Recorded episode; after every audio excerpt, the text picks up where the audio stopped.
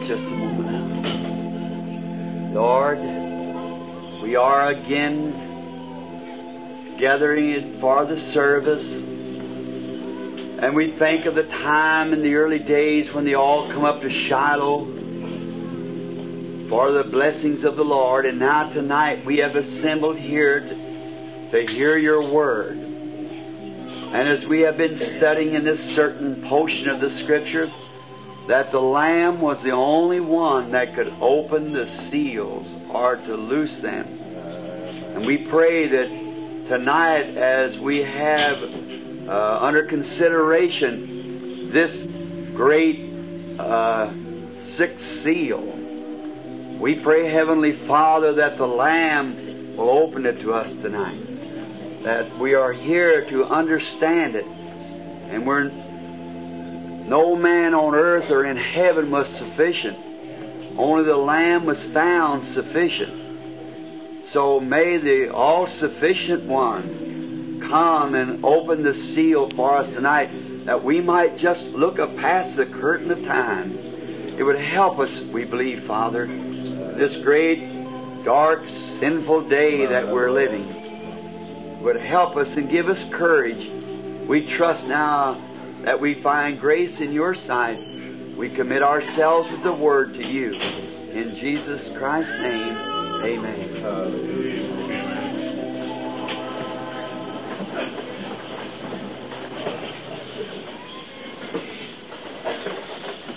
Good evening, friends. It's a privilege to be here again tonight. Um, uh, be in the service of the Lord. I just a bit late. I just went to on an emergency of a dying man, uh, of a member of this church.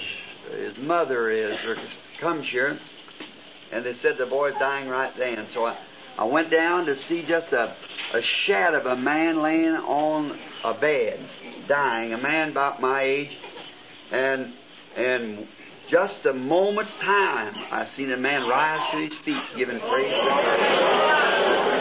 And, um, so, uh, God, if we will be willing to confess our sins and do that which is right, ask for mercy, call upon Him, God is willing and waiting to grant it to us. And now, I know it's warm in here tonight, and and. Uh, no, I guess the heat's altogether shut off, and and we're. Uh, I noticed last night or today, this is my seventh day in a room without light, just electric light. See, studying and praying for God to open these seals, and there was so many that's uh, wrote in that uh, group of questionnaires la- or questions last night was more or less not as much as questions. It was wanting to have a healing service anyhow. Wanted to stay an extra day to have a to have healing service on a Monday. so uh, uh, I, uh, I I would, could I actually could do it if that was the, the will of the people that they would do that. You can think it over and let me know. But uh, if you just want to stay and have, pray for the sick, because I've designated all this time completely to these seals and just kept myself away for the seals. So you can think it over pray over it and then let me know. Now, if, if Lord willing, I can. Uh, uh, my next appointment is at uh, Albuquerque, New Mexico, and that'll be uh, a few days yet. And I have to go home for some business on making a another uh, convention ready in Arizona. And so then, if it be the will of the Lord, you pray over it, and I'll do the same. Then we'll know more about it a little later. And I just detect now. I see you go talk about sickness. There it comes. See, I see this lady sitting right here. If something don't help her, she ain't going to stay here but a little bit. So then, uh, see, we we just pray that God will. That's what you're here for. Come way away. Yeah. So uh, the, the the Holy Spirit knows just everything, you see. So He, but he, I've tried to designate this time for uh, these seals because we set it for that, you see. But if there's a, how many sick is here anyhow to come to be prayed for? Let's see your hands all around everywhere. Oh my! Hmm. Well, how many would think that that would uh, be right, the will of the Lord, to stay and have us, uh, take Monday night, just pray for the sick, have a healing service Monday night? Would you like to do that? Could you do it? Well, Lord willing, we'll do it. We'll, we'll have prayer service for the sick Wednesday, or Sunday night, or Monday night, and um, pray for the sick. Now, I hope that don't interrupt uh, that the group that I'm going back with, going back to Arizona. Brother Norman, is he here anywhere? Does that interrupt your program, Brother Norman? Anything? Brother Fred and the rest of you, is that all right? Eh? That's okay. All right. Then the Lord willing, Monday night we pray for the sick. Just one night set aside for that uh, altogether, just praying for the sick. Now, it won't be any more of the seals. Uh, for Lord, let's open these seals and we pray for the sick uh, Monday night. Now, oh, I've been really enjoying this tremendously. Of serving the Lord under these. Have you enjoyed this? Amen. Yes. Amen. Now, we are now speaking from the fifth seal, or the sixth seal rather, and that takes down now from the um, the twelfth verse of the sixth chapter down to the seventeenth. It's one of the long seals. That's uh, quite a bit of things happen here, and now the uh, tell a little review of last night, kind of back up each time and say, I, I want to say something to you. I found in that box four or five uh, uh, very uh, uh important things to me. Uh, I was told that, and I certainly want to apologize. Is the tape on? Tape's on? Uh, want to apologize to my minister brethren and to you people here. They say the night when I was speaking of of Elijah, uh, at that hour of um, uh, when they was, uh, he thought he was the only one was going to be in the rapture, he only one going to be saved. Uh, I said 700 instead of 7,000. Is that right? Yeah. Well, I'm sure sorry of that, folks. I, I, I know better than that. It was just simply a mumble of speech because I know it was 7,000. I just didn't say it right. I, and I, I thank you, and I, that means that I'm glad that you're watching what I say. And you see, then uh, that's because it, it's it's seven thousand. I got two or three notes on it. It said, uh, "Brother Branham, uh, I believe you were mistaken. It said uh, wasn't a seven thousand instead of seven hundred. I thought surely I didn't say seven hundred. See, At, uh, and then I. Billy, and then I, first thing you know, I picked up another note. It said, Brother Branham, you, I believe you said 700. And one person said, Brother Branham, was that a, uh, a spiritual vision that that there's just going to be a, a type, and you're typing with the.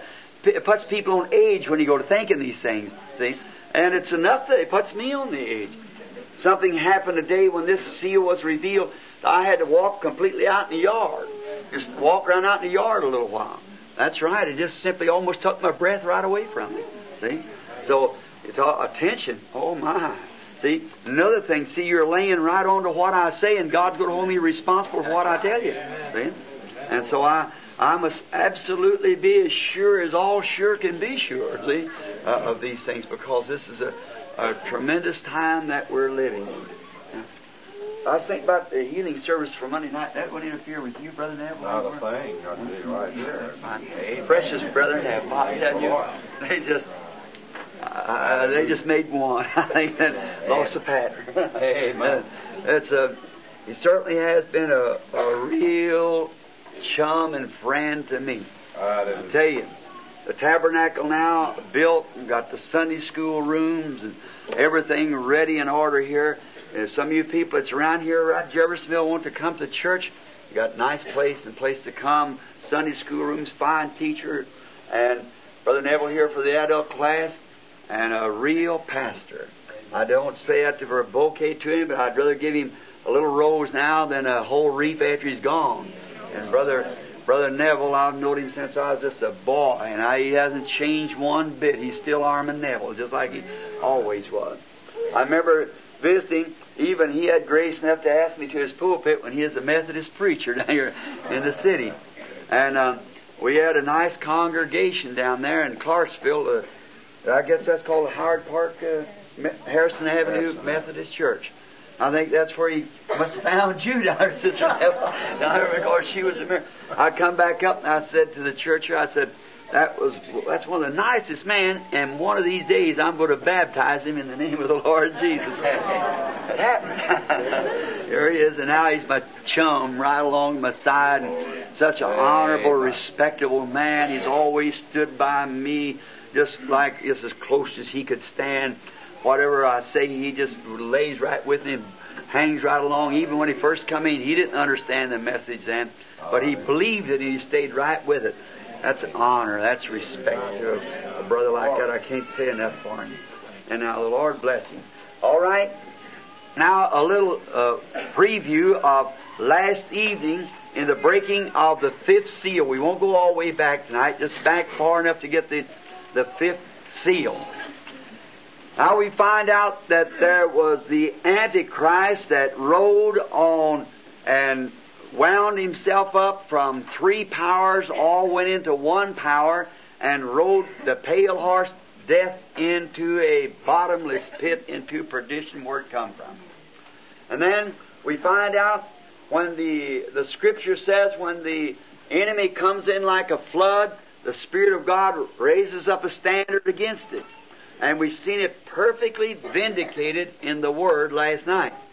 For there was four beasts that uh, answered to the the four uh, times that this rider rode, and he rode a different horse each time: a white horse, and then a red horse, and a black horse, and then a pale horse. And we found out those colors and what they were and what they did. Then take it right back into the ages of the churches, and exactly that's what it done, just perfectly. Therefore, you see, when the Word of God blends together, that means it's correct. You see, yeah, I believe anything that hooks with the Word of God is always amen. Now, like a person said they had a vision, and said it, uh, it was, uh, oh, they know the Lord give it because it come with great power. Well, that vision might be all right, but if it isn't with the Word and contrary to the Word, it isn't right. Uh, uh, they may be present, some Mormon brethren or sister, and there may be some get these tapes. Now, and I don't want to say that some of the finest people I'm you want to meet be, being the Mormon people. Very fine uh, type of people. And then their their prophet Joseph Smith that the Methodist people killed here in Illinois on the journey over. And um, so then uh, that uh, that fine man and the vision, I don't doubt at all but what he had the vision. I believe he's a sincere man. But the vision he had was contrary to the Scripture. Therefore, they had to have a Mormon Bible to, to make it. See, this is it here to me. This is, I actually just the word. That's it. One time, a, a, a, a minister came here from a foreign country, and he, and I seen him out with uh, uh, riding around the car with, which is not uh, with a, a lady, and uh, they come to a meeting. And I found out they drove two or three days, just he and she in the meeting, to come to the meeting together. And uh, the woman had been married three or four different times. And uh, this minister walked up in the hotel lobby where I was, and and shook hands with me, and I shook his hand, raised up and was talking to him. I asked him, I said, um, when you're free, could I speak to you in my room just a moment? He said, certainly, Brother Branham. I took him to the room, and I said to the minister, I said, Reverend Sir, uh, you're a stranger in this land. I said, but this lady has a, quite a name. I said, Aren't, uh, and you come all the way from such and such a place down to this such and such a place? He said, yes, sir. And I said, you don't, aren't you afraid that that'll kind of, I, I'm not doubting you, but don't you think that'll reflect on your reputation as a minister? Don't you think we should put a, a little better example than that? And he said, oh, this lady's a saint. I said, I, I don't doubt that. But I said, uh, but brother, the thing of it is, uh, everybody that looks at her is not a saint. now looks at what you're doing. And I said, I believe you better be careful. That just one brother to another.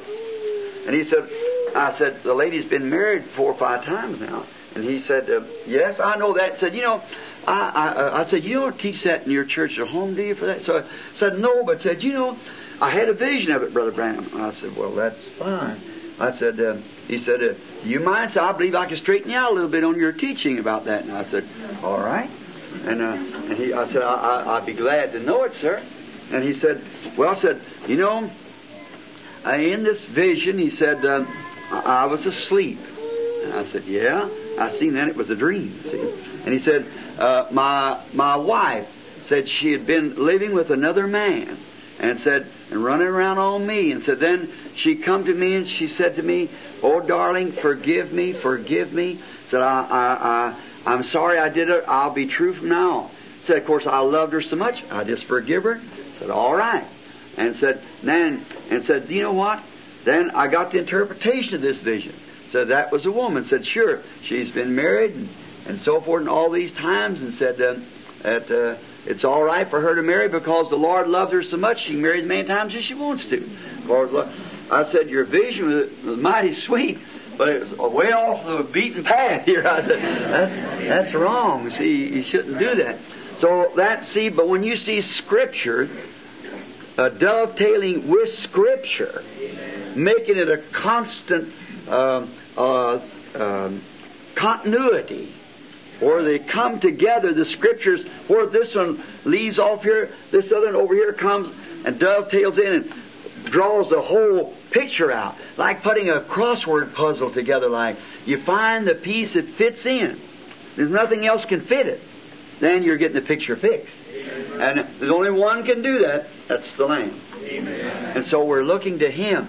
But we find that when these, this rider, he was one rider that rode these horses. And then we chased him right down, seen what he'd done and everything, and found out back in the church ages that's exactly what he did. Then when he went out on a certain beast and done a certain thing, we find out that there was one sent to combat what he did. There was one sent for the first age of line, of line. That was the Word, of course, Christ. Next was the ox during a time of the dark age when when uh, the church had organized and, and accepted dogmas instead of the Word. And remember, the whole thing is based on two things. One on Antichrist, the other on Christ. It's still the same thing today. Amen. There is no halfway Christians. There's no drunk sober man. No black white birds. no, no. No sinner saints. No, you're either a sinner or saint. Hmm? There's just no in between. You're either born again or you're not born again. You're either filled with the Holy Spirit or not filled with the Holy Spirit. No matter how many sensations you had, if you ain't filled with the Holy Spirit, you're not filled with it. See? And if you have been filled with it, your life shows it. Good. See? Nobody has to tell anybody about it. They see it. See? Because it's a seal. Now, when we find those beasts, how they rode each time.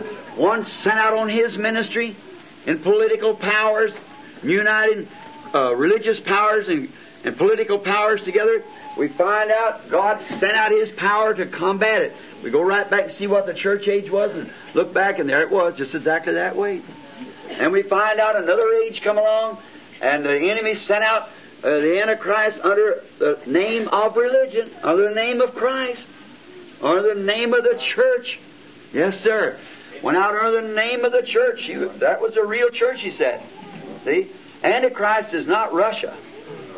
Antichrist is not that. Antichrist is so close like real Christianity till the Bible said it would fool everything that wasn't predestinated. Amen. Hallelujah. The Bible said that in the last days. Everything that wasn't predestinated, the elect, it says the elect. Now anybody take that word and run it back in your margin and see what it means. It says the elected, predestinated. See? It'll fool every one of them whose names are not on the Lamb's book of life from the foundation of the world. When the Lamb was slain, the names are put on the book. He's standing in the holy place tonight in glory as an intercessor making intercessions for every one of those souls whose name is on that book. And nobody knows that name but Him. He's the one that's got the book in his hand. And he knows that last one comes in, then his uh, intercessing days is over. He comes forth then to claim what he's interceded for. He, he's doing the kinsman redeemer work now and comes forth to receive his own. Oh my! That ought to set every Christian to, searching himself and holding his hands before God and saying, "Cleanse me, O Lord. Look into my life and and let me uh, let me see where my bad part is. Let me get it out of the way right quick." For if the righteous be scarcely saved, where will the sinner and the ungodly appear? It's checking up time. And if you would place it and want to give this word, now I don't want to ask me question on this because you get me plumb over on another, uh, I mean, and writing your questions. I think the questions uh, done anyhow. This is the time of the investigation judgment. That's right. Now we'll get that on the on the trumpets when we come to that whenever the Lord provides, or the veils. And we'll find out on that investigating judgment when uh, just before the woes went forth, and and we see that that is true. And the three angels that struck the earth, crying, uh, you know, woe, woe, woe unto the inhabitants of the earth. And we're living in a terrific time, a time that uh, you see these things that we're in now, that we're studying right now, is after the church is done gone. Amen. These, these things are the tribulation period. And I think it ought to be truly settled in every believer's heart that this church never takes a tribulation period. You cannot put nowhere the church in tribulation. I, you put the church there, but not the bride. The bride's gone on. Because she, she has not one sin, not a thing against her. The grace of God has covered her over, and the bleach has took every sin so far away. There's not even uh, ever a remembrance of it. Not a thing but purity, perfect in the presence of God. Oh, that ought to make uh, the bride get down on her knees and cry out to God. Hallelujah. I think of a, a little story. If I'm not taking too much of your time now, and, and it's preliminary, I'm, I, I do this for a purpose. The field, I, I feel the Spirit just right to start. This is a this is a sacred thing. It's, see, who knows them things there? Nobody but God. And they're not supposed to be revealed and proved in the Bible that they would not be revealed to this day. That's exactly right. They was they was guessed at, but now we're supposed to get it exactly the truth, vindicated truth. Notice, now there was um, a little uh, girl in the West that how should should uh, fell in love with a, a man that fell in love with her. As a buyer of the cattle come out there for the Armour Company, and, um, and they had a, a great the boss come one day, the boss's son from Chicago, and of course they put him on a regular Western frontier. The the girls there they dressed up. Each one was going to get this boy, sure, you know, because as a main man's boy. So they dressed in their Western frontier and. Uh, they do that out west. They just got through one of those episodes. Now, uh, Brother McGuire, I think he's here now. They caught him downtown without his western clothes on, and they threw him in the in the jail and put him in a kangaroo court and made him pay for it, and then made him go buy a western outfit. I seen the rest of them walk around guns about that long hanging on them. They just go native out there. They're trying to live in something in the back gone days, bygone. See? And then in Kentucky, you're trying to live in a bygone days of the East here. They're back in Renfro Valley and things. You like to go back to the old days. There's something causing that. But when it comes back to go back to a gospel, in the original, you don't want to do that. You want something modern, see? Go show the. See, you, you, uh, uh, there's a. Uh, what makes a, a man do wrong? What makes him drink and carry on, or a woman do wrong, is because she's trying to. There's something in her thirsting. There's something in him thirsting, and they're trying to quench that holy thirst with the things of the world. When God ought to be that quench, He made you that way to thirst. That's the reason you thirst for something. God made you that way, so you turn that holy thirst to Him. But when you try to quench that thirst, how dare anybody to do that? You have no right to do that. To try to quench that holy thirst that you thirst for something. and, and then and you turn it into the world, try to satisfy it with the world, you can't do it. There's only one thing to fill that up, and that's God. And He made you that way. So this this uh, young girl's put on a, a regular Western uh, carry-on for this boy when he, he come out, and each one of them is sure going to get this boy. There's a little cousin there on the ranch, and she was an orphan. And so she just done all the, the work for these because they had to have the fingernails fixed, you know, and they couldn't wash the dishes for the hands and things. And she done all the real hard work. And then finally, when the boy came, they went out and got him in the old Western style, the buckboard, and they come in shooting their guns and carrying on and on and acting up. And that night they had a great big dance out there on the on an old fashioned dance, and all the ranchers around about and coming in with their dancing and so forth. And first thing you know, why uh, this uh, went on was jubilee for two or three days.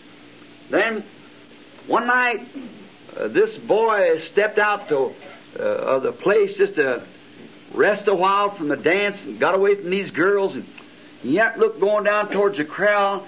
There one little girl, kind of ragged looking, and she had a dishpan full of water. She washed the dishes, and he thought, I never seen her before. Uh, I wonder where she come from. So he just puts in his way to go around the side of the, the bunkhouse, and go down there and come back side of the corral and met her. She was barefooted. She stopped. She held her head down. She seen who it was, and she was very uh, shy. She knew this great person. And she was just a cousin to these other uh, girls. Uh, her father was foreman on this big uh, Armour outfit. So they kept, uh, she kept looking down. She's ashamed of being barefooted. He said, What's your name? She told him, said, Why ain't you out there to the where the rest of them is? She kind of made excuses. And so the next night he watched for her again. Finally, he's sitting out there and they all got to carrying on everything. He, he sat on the corral fence and watched for her come throw the dishwater out. And he watched her. And he said to her, he said, You know my real purpose of being here? She said, No, sir, I don't. Said, My purpose of being here is hunting a wife. He said, I find a character in you that they don't have. I was thinking of the church, you see. He said, Will you marry me? She said, Me? Me? I can't think of such a thing. But me? Oh, see, that's the main boss's son. He owned all the companies and ranches throughout the country and everything, see. Said, uh, said, yes, said, I, I couldn't find one in Chicago. I, I want a real wife. I want a wife with character. And the thing that I'm looking for, I see it in you. Said, will you marry me? She said, well, it startled her. And she said, yes. And he said, well, told her to be back. Said, now you just make yourself ready. In a year of the day, I'll be back.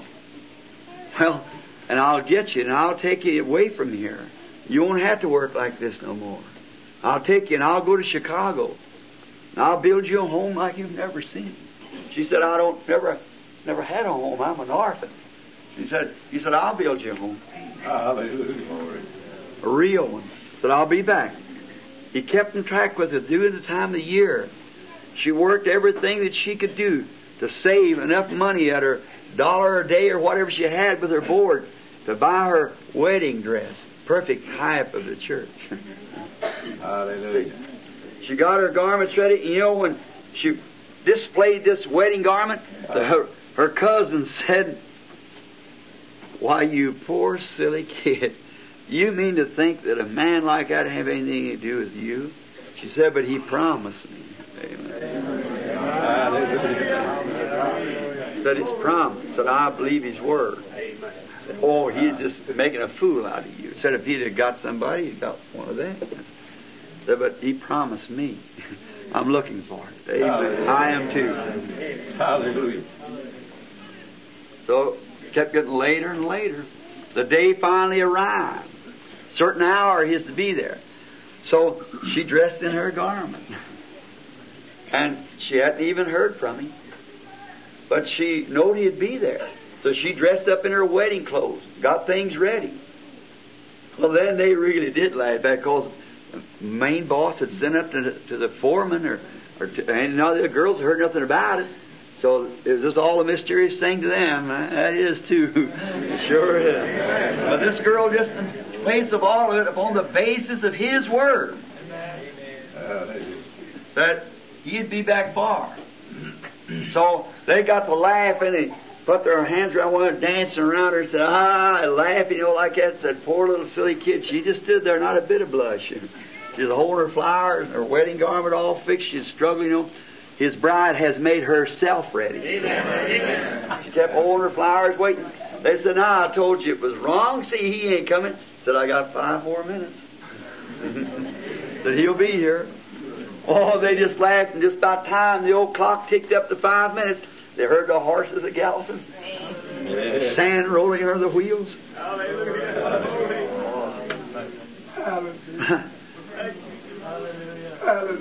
the old buckboard stopped. She jumped from between him and out the door, and he jumped out of the carriage, and she fell into his arms and said, "It's all over now." Left her little old cousin denomination sitting there looking. She, she went to Chicago to a home.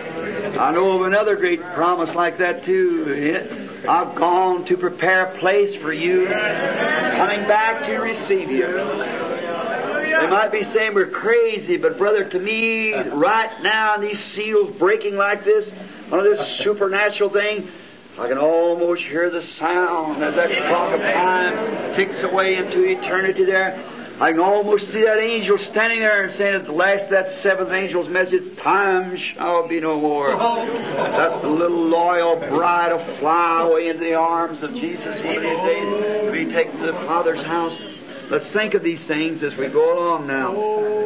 Notice the ministry of the line, the word, the ox, the labor and sacrifice, the cunningness of the reformers, and the, the eagle age coming in. That's to reveal and pick up these things and show them. Now we find out in last night's service also the great mystery opened with this seal, which was absolutely contrary to my former understanding. Just presuming that it was right. Always allowed them souls under the altar to be the early Christian martyrs, but we found out last night when the Lord God broke that seal for us, it absolutely is impossible. It wasn't then. They were gone on to glory, plumb on the other side. And there they was, we find out that they were Jews that would come up during the time from the calling now of the 144,000, which we get into tonight and tomorrow, and, and between the sixth and seventh seal, the 144,000 is called, and then we find out that they were martyrs that had been killed and, and yet had not been uh, ex- had white robes on, but their names had been on the Lamb's Book of Life, and they were given white robes, each one of them, and we took that. And there was nothing in the world, I don't believe, for that bunch of, of uh, the Jews has went through a pre uh, tribulation period. When during the time of this last wars, they were they they got to be hated by everybody. And uh, Eichmann killed millions of them in Germany. You just heard the trial. Amen. Millions of innocent people slain. Jews just because they were Jews, no other reason. The Bible said here that they were slain for their testimony of God, uh, for the, the Word of God and the testimony to help. Now we find out that the bride was the Word of God and the testimony of Jesus Christ. These had no testimony of Jesus Christ. And we find out that the Bible says that all of Israel, the predestinated Israel, will be saved. Romans 11. Now, we know that. And there we've seen them souls. Now look how close. Why couldn't this be before? Because it hadn't happened before. Now you can see it, you see. See the great Holy Spirit seeing those things coming down through the, the ages and times. And now it's being revealed, and now you look there and see that's the truth. There's where it's at. Now, it was a, it was uh, uh, the martyrs in the tribulation, uh, the pre-tribulation of Eichmann. Now, they only type the martyrs of the 144,000 which were entering into between the sixth and seventh seal. And the seventh seal is just one thing. That's all. And um, it was silence in heaven for a space of a half hour. And now only God can reveal that. It's not even symbolized nowhere. That's tomorrow night. Pray for me. Now, we notice now as we go into the sixth seal, now may the Heavenly Father help us as we settle down now to this sixth seal.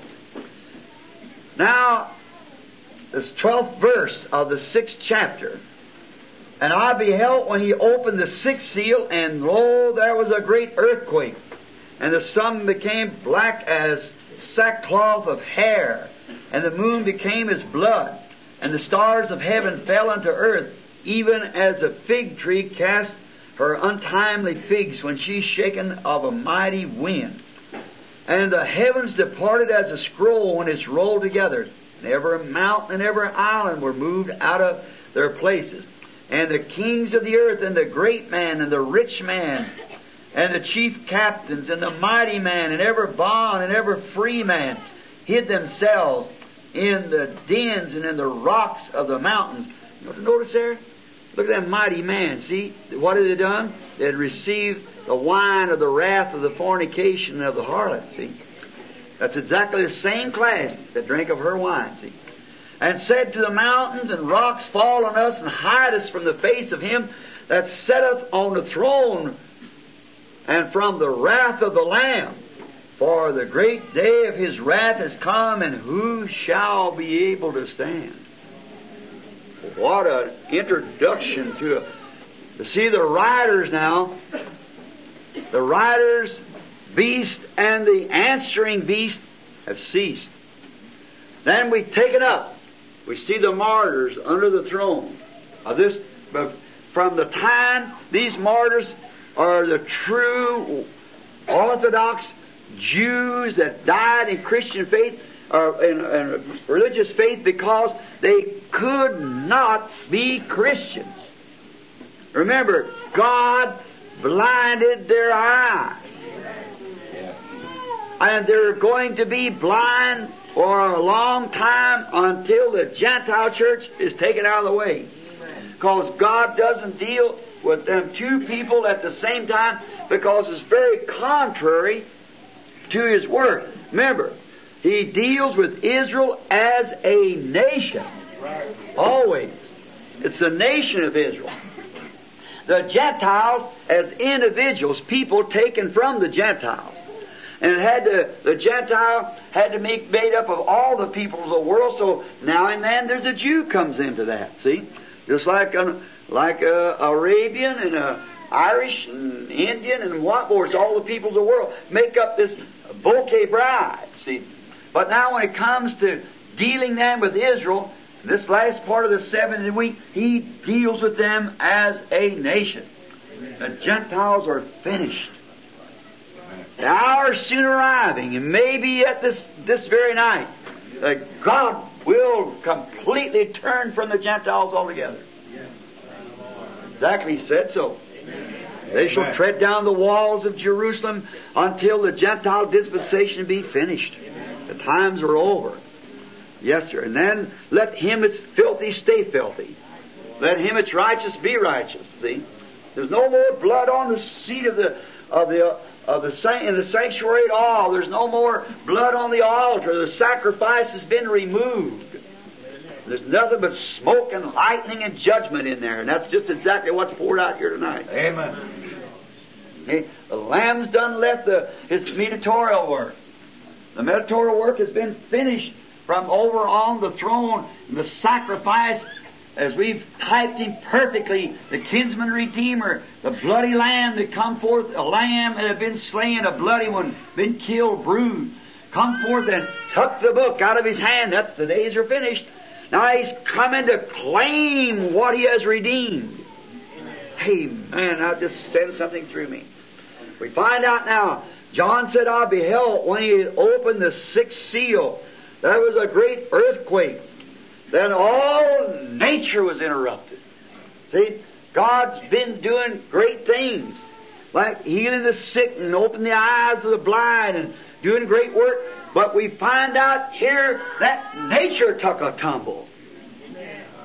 Yes, all nature. Look what taking place. The, the earthquake, the sun went black, and the moon would give its light, the stars shook and fell, and why, everything happened. See? Right at the time of the opening of this sixth seal. That's when it takes place. Right immediately after the announcing of those martyrs. See? The martyrs have been finished. Now you see, we're right close into that hour now. We could be at any time. Amen. See, because the church is just about ready to take its flight. But remember, when these things happen, the bride won't be here. Just remember, the bride's gone. She don't have to go through any of it. This is a time of tribulation, of purification of the uh, of the church. It's put up on her for her to go through it, not the bride. He takes his sweetheart out of the way. That's her. She done redeemed her. See, it's kind of a that's his own selection, his own choice, like any man that takes his bride. Now, the earthquake. Let us compare scriptures now. I, I want. uh, Have you got a pencil and paper with you? I want you to do something for me, or you want to write write this because unless you're going to take the tape. Now we, I want you to read with me as you do. Compare scriptures of this great event that we will see that this great secret or uh, mystery that was under the sixth seal of the book of redemption. Now remember, these are hidden mysteries. And the six seals altogether is one great big book. Just six scrolls rolled together. And it unwinds the whole book of redemption. That's how the whole earth was redeemed. That's the reason John wept, because if no one could get that book, all creation, everything was gone. She just simply turned back to, to, to atoms and molecules and so forth and cosmic light and not even be creation, person, nothing else. Because Adam lost the rights of that book. He forfeited it when he listened to his wife and she listened to Satan's reasonings instead of the Word of God. Amen. See? It was forfeit.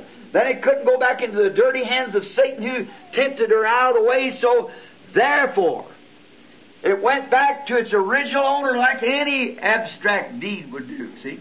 Goes right back to its original owner, and that was God, the Creator who made it. And He holds it. And there's a price, and that's redemption. There's some price for redemption, and there was nobody could do it.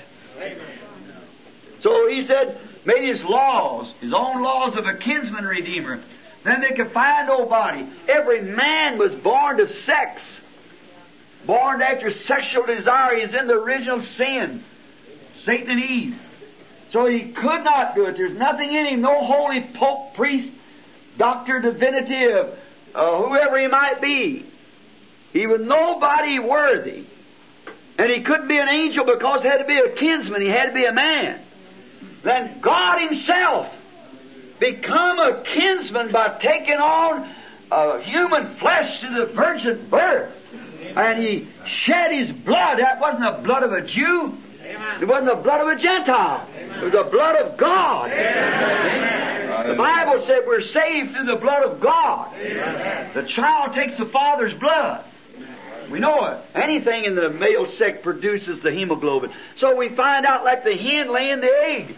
She can lay an egg, but if the rooster or the mate hasn't been with her, it won't hatch. It's not fertile. The woman's only the incubator that carries the egg. But the egg come, the germ comes from the male. And in this case, the male was God Himself. That's how I say how up is down and, and big is little. God was so great till He become even formed Himself in such a teeny thing to a little teeny germ into the womb of a virgin. And around there he developed the cells and the blood and was born and raised on earth and from that kind of a start, unadulterated, no sex desire to it at all. And then he gave that blood because he become a kinfolks to us and he was a kinsman redeemer. And he shed that blood freely. He didn't have to, he gave it freely to redeem. Then he goes up on the altar of God and waits there while God holds the book of redemption in his hands and the bloody lamb stands on the altar of sacrifice. There's the lamb to make redemption, make an intercession. Then how dare anybody say that Mary or Joseph or any other mortal could be, uh, be an intercessor? You cannot intercess unless there's blood there.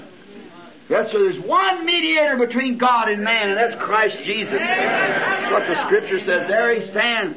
And until the last soul has been redeemed, and then he comes forth to claim what he's redeemed. Oh, what a what a great Father he is. Amen. Now remember, now I've always taught that in the mouth of two or three witnesses, let every word be established, and the Scripture, just like you can't take one Scripture and prove nothing unless there's something else goes with it. See? See, I can take one Scripture and say Judas went and hung himself. Take another and say you go do the same. See? But see, it won't blend in with the rest of it. And I thought under this sixth seal, when the Holy Spirit broke it forth there and I seen what it was, then I thought it'd be a good thing to give the class a little something different tonight. See? Because it might be tiring and just listen to me talking all the time. So I thought that we'd do something different. Now notice, this great event was sealed under the book of mystery of the redemption. Now the Lamb has it in his hand, is going to break it. Now let's look to Matthew, the 24th chapter, Lamb himself speaking. Now anyone knows that Christ is the author of the whole book as far as that concerned, but this is his, his speech here, or his, his uh, sermon um, to the, the people, or to the Jews. Now, I want you to hold your book like this. Matthew 24 and Revelation 6 like this. And let's compare something here just a little bit. Watch this now and you can find out uh, just how, how it is. See what the Lamb here is showing exactly in symbol what he said over here in word. Doing exactly. So that makes it right. that's, all it. Here's, here's one, he's talking of it, and here's where it happened. See? It's just uh, perfect vindication. Now, now let's look at the 24th chapter of St. Matthew and Revelation 6 and compare the 24th chapter of Matthew. We all know that that was a chapter that every scholar, every person goes to to, to talk about the tribulation period. It comes out of uh, the 24th chapter of Matthew. And now, let's, if that is so, now, before we know that this sixth seal is the judgment seal. It's the judgment seal. Exactly what it is. Now, see, we've had the, the Antichrist ride, seen the church go, now it's finished, goes up. Then we see the martyrs of them Jews back there under the altar. Now, here is the breaking forth of the judgment upon the people who are out of this tribulation judgment will come forth the 144,000 redeemed Jews. I'll prove to you they are Jews and not Gentiles. They have nothing to do with the bride. Not a thing. The bride, we done see the bride's gone. You can't place that anywhere else. Don't come back again until the 19th chapter of the book of the Acts. Now notice, for the sixth seal is the judgment seal of the Word. Now, here, let's start out now and let's read uh, St. Matthew, the 24th chapter. Now, I just like to give you something here I've just looked up to find. Now, St. Matthew from 1 to 3, well, it's where we go to read first. And Jesus went out and departed from the temple, and his disciples came to him for to show him the building of the temple. And he said unto them, See ye not all these things? Verily I say unto you, there shall not be one be left here one stone upon another that shall not be thrown down. Now, and third verse, as he sat upon Mount Olives, the disciples came to him privately, saying, Tell us when these things shall be, what shall be the sign of thy coming and of the end of the world. Now, let's stop there. These three verses, it took place actually on Tuesday afternoon, April the 4th, AD 30. And the first two verses took place on the afternoon of the of April the 4th and AD 30. And the third verse taking place on Tuesday evening of the same day. See? They come to the temple and they asked him these things. What about this? And what about this? Look at this great temple. Isn't it wonderful? He said there won't be one stone left on another. Then he went up on the mountain and sat down. See? That, that there's, he starts, it's the afternoon. And then when they did, they asked him up there, said, we want to know about some things. Now notice, here is, here is three questions are asked by the Jews, his disciples. Three questions are asked. What? What? Um, uh, first, first, what? When shall these things be? When there won't be one stone left upon another. What shall be the sign of thy coming? Second question. And of the end of the world. See it? These three questions. Now that's where many men make their mistake. They apply these things here to some age then when you see he's answering three questions. They, watch now how, how beautiful it is. Third verse, see? The last phrase there in the third verse. And what shall be first, uh, they called him to Mount of Olives here privately. Tell us, when shall these things be? Question number one. What shall be the sign of thy coming? Question number two. And of the end of the world? Question number three. See? There's three different questions asked. Now, now I want you to turn over and watch how Jesus here tells them about these things. Oh, it's so beautiful. Ah, it just makes me, I, I, I, get the, what was that word we used the other night? The stimulation from Revelation. Notice. Now, let's turn now to the first seal, uh, the, the seals of this book, and compare this first seal with this first question, and each question, compare it right down and see if it don't run hand in hand, just like we've done in all these others, opening up to the church ages and everything exactly the same. That's the seal perfectly open then. Notice. Now, now we're going to read first for the, uh, then he answered them, and, uh, and then he, he's going to start answering now, and we want to compare it with the seals. Now watch. The first seal is Revelation 6, 1 and 2. Now we read 6, 1 and 2. And, uh, and I saw the Lamb when he had opened one of the seals, and I heard as is the noise of a thunder. One of the four beasts saying, Come and see. And I saw, and behold, a white horse. And he that sat on him had a bow, and a crown was given unto him, and he went forth conquering and to conquer. Who did we find this fellow was? Antichrist. Antichrist. Matthew 24 now. 4 and 5. And Jesus answered and said unto them, Unto them, take heed that no man deceive you, for many shall come in my name, saying, I am Christ, and shall deceive many. Hallelujah. See it? Antichrist. There's your seal. See? See? He spoke it here, and here they opened the seal, and here he was. Just perfect. Now, the second seal. Matthew 24 and 6. Revelation 6, 3 and 4. Now watch. Matthew 24 and 6. Now let me see what it says. And you shall hear of wars and rumors of wars. See that you be not troubled, for all these things must come to pass, but the end is not yet. All right? Let's take the second seal, Revelations 6, 3 and 2. Watch what he says now. And when he had opened the second seal, and I heard the second beast say, Come see, and there went forth a, another horse that was red, and power was given to him that sat thereon to take peace from the earth, and they should kill one another, and there was given to him a great sword. Perfectly. Just exactly. Oh, I like to make the scripture answer itself. The Holy Spirit wrote it all, but He's able to reveal it. Now, let's notice the third seal. Now, this is famine. Now, Matthew 24, 7 and 8. Let's get 7 and 8. In Matthew, and nation shall rise against nation, and kingdom against kingdom, and there shall be famines, pestilence, earthquakes in divers places. All these things are the beginning of sorrow. See, you're coming right on up now. Now, Revelations, and the sixth, uh, now we're going to open the third seal. It's found in Revelation 6, 5 and 6. And when he had opened the third seal, I, I beheld the third beast say, Come and see. And I beheld and lo, a black horse. And he that sat on him had a pair of balances in his hand. And I heard a voice in the midst of the four beasts saying, A measure of penny, a measure of wheat for a penny, and three measures of barley for a penny, and see thou hurt not the oil and wine. Famine. See? Exactly the same seal.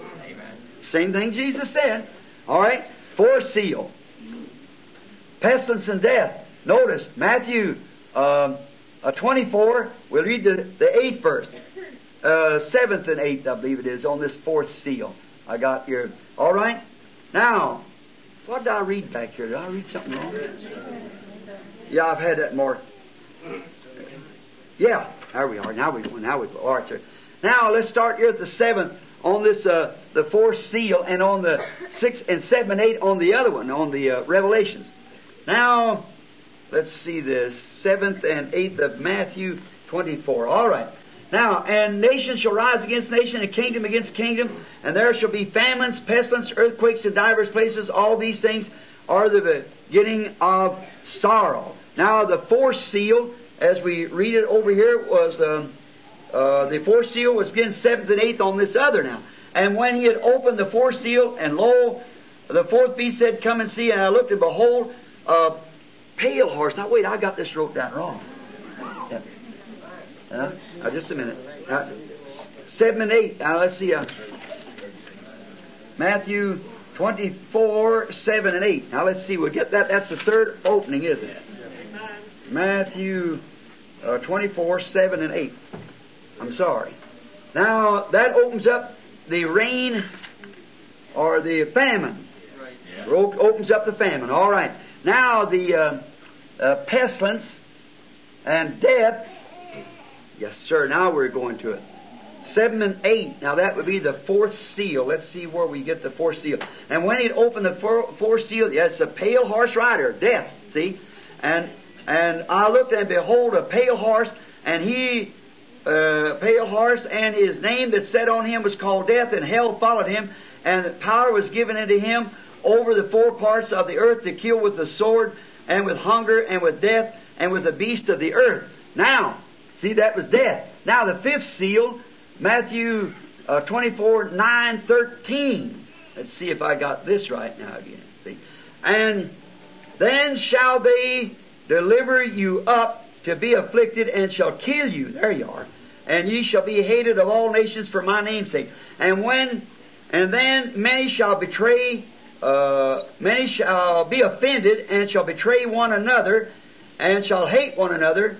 And many false prophets shall rise and deceive many. And because iniquity shall abound, the love of many shall wax cold. But he that endureth to the end, the same shall be saved. Now, we're on the fifth seal now. And that was last night, see? They would deliver you up, betray one another, and so forth. Now watch here, on the sixth seal, 6, 9 to 11. Oh, let's get that in Revelation 6, 9 to 11. And when he had opened the fifth seal, I saw under the altar the souls of them that were slain for the word of God and for the testimony which they held. And they cried with a loud voice, saying, How long, Lord, holy, true, does thou judge and avenge our blood on them that dwell on the earth?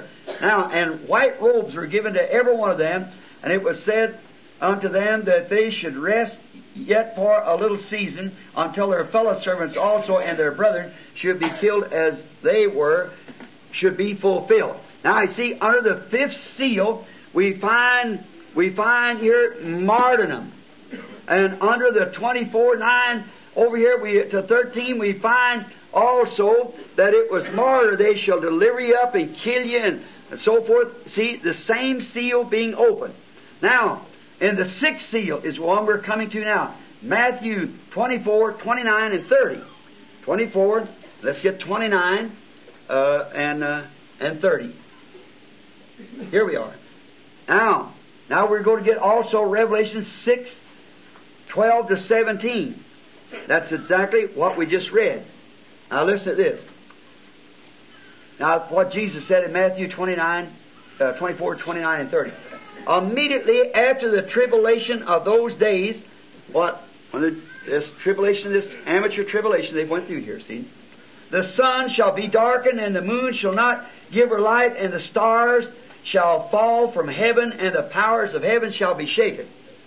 And then shall appear the sign of the Son of Man in heaven and then shall be all the tribes of the earth mourn, and they shall see the Son of Man coming in the clouds of heaven with power and great glory. Now, read over here in Revelations uh, now, the, the sixth seal, the one we're on right now. And behold, when he had opened the sixth seal, and lo, there was a great earthquake, and the sun became black as sackcloth, see, of hair, and the moon became as blood, and the stars of heaven uh, fell, unto the earth, even as a fig tree casts her untimely figs when she is shaken of a mighty wind, and the heavens departed as a scroll as it is rolled together, and every mountain and every island moved out of their place, and the kings of the earth, and the great man, and the rich man, and the chief captains, and the mighty man, and every bondsman, every free man hid themselves in the dens of the rocks of the mountain, and said unto the mountains and rocks, fall on us and hide us from the face of him that sits upon the throne and from the wrath of the Lamb, for the great day of his wrath is come. Who shall be able to stand? It's perfectly. Turn right back over, see what Jesus said here now, Matthew uh, 24, 29. Listen, after this Eichmann case and so forth, um, immediately after the tribulation of those days, shall the sun be darkened, the moon shall not uh, shall not give her light, stars shall fall from heaven, the powers of heaven shall be shaken. Now watch. And then shall appear the sign of the Son of Man in heaven. And they shall see, and they, sh- and then shall all the tribes of the earth mourn. And they shall see the Son of Man coming in the clouds of heaven with great power and glory, and send forth his angels and so forth, and with the sound of a trumpet, and shall gather them together as the four winds strove together. See, just exactly comparing what Jesus said in Matthew 24 and what the revelator here opened up in the sixth seal is just exactly, and Jesus was speaking of the tribulation period. See? First he asked when these things would be, when the temple would be taken away. He answered that. Next thing he asked, when there would come time, there come the martyr age, and when this would do, when the Antichrist would rise, and when the Antichrist would take away the temple. Daniel, how we could go back and pick up Daniel there when he said that this prince that would come. You readers know that. And what should he do? He would take away the daily sacrifice and what all would take place during the time. Said Jesus, even speaking of your underline, said, when you see the abomination that maketh desolation spoken by the prophet Daniel standing in the holy place, what is that? The mosque of Omar stood in the place of the temple when they burned it down. Said, let them that's in the mountains, uh, let them that's on the housetop, uh, don't come down to take things out of the house, or him that's in the field return back, for there will be a time of trouble. You see? And all these things would take place. Moved them on down now and vindicated back to this opening of the sixth seal. Now, I want you to notice Jesus, uh, about tomorrow night, on this, Jesus omitted the teaching of the seventh seal. It's not here. Watch, he goes right on with parables now. After that. And John omitted the seven seals. The seven last, the seven seal. That's going to be a great thing. It's not even written. See? Omitted the seventh seal. Both of them did. And the Revelator, when uh, uh, God just said, it was, John said, there's just silence in heaven. Jesus never said a word about it. Notice, now, back to the 12th verse. Notice, no beast, that's the 12th verse, starting off on our, our seal, to see it open. Um, no beast, like living creatures, is represented here either, like it was on the fifth seal. Why? This happened the other side of the gospel age in the tribulation period. This sixth seal is the tribulation period. That's what takes place. The bride has gone. See? There's no living creature, nothing there to say it. It's just, now God is not dealing with the church no more. It's been gone. He's dealing with Israel. See? This is the other side. This is when Israel received the message of the kingdom by the two prophets of Revelations 11. Remember, Israel is a nation. God's servant nation. And when, when, when Israel is brought in, it'll be a, a national affair. Israel, the kingdom age, is where David, the son of David, sits on the throne. That's the reason that woman cried, Thou son of David. And David is the son of David, God swore by him. David that he had raised up his son that would take his throne and be an everlasting throne. See? It have no end. Solomon give it in a type in the temple, and Jesus just told him here, that's, there won't be a rock left on one of them. But he's trying to tell him here what's, he's coming back. Amen. When are you coming back? These things will take place before I come back, and here they are. Amen. Now we're at the time of the tribulation. Remember, when the kingdom is set up on the earth, uh, this may be a little shocking, and if there's a question, you, you still ask me. Uh, if you want to put the question up after this call, just hit it. If you didn't, if you don't already know it, in the time of the millennium, it's Israel that's a nation. The twelve tribes is a nation. But the bride is in the palace. She's the queen now. She's married. And all of the earth shall come in to this city, Jerusalem, and shall bring the glory of it in there. And the gates will not be shut by, by, by night because there won't be any night. See? The gates will always be open. And the kings of the earth, Revelation 22, bring their honor and glory into this city. Hallelujah. But the bride is in there with the Lamb. Amen. Oh my. You can see that. In there. Not the bride isn't going to be out here laboring in the vineyards. No, sir. She's the bride. She's the queen. To the king. It's the others that labor out there, the nation. Not the bride. Amen. All right. Notice, these messengers now, these messengers of the Revelations 12, these two prophets, they're going to preach the kingdom is at hand. The kingdom of heaven is to be set up. The time last three and one half years of Daniel's 70th week promised to the Jews his people. Remember now that to prove that, that this is Daniel's last part of the 70th week. I got a question on that for tomorrow. See? Now, 70 weeks was promised, which was seven years. And in the midst of the seven weeks, the Messiah was to be cut off to be made a sacrifice. He would prophesy three and one half years. And then he'd be cut off for sacrifice for the people. And there is still a determination that three and a half years is still determined for Israel. Then when Messiah was cut off, the Jew was blinded so he couldn't see that was Messiah. And then when Messiah was cut off, then the gospel and grace age come to the Gentile. And they come down and God pulled one from here and there and here and there and put them away under the messengers and here and there and here and there, and put them away under the messengers and he sent forth the first messenger and he preached and the trumpet sounded as we pick it up after a while and then the trumpet was declaring war.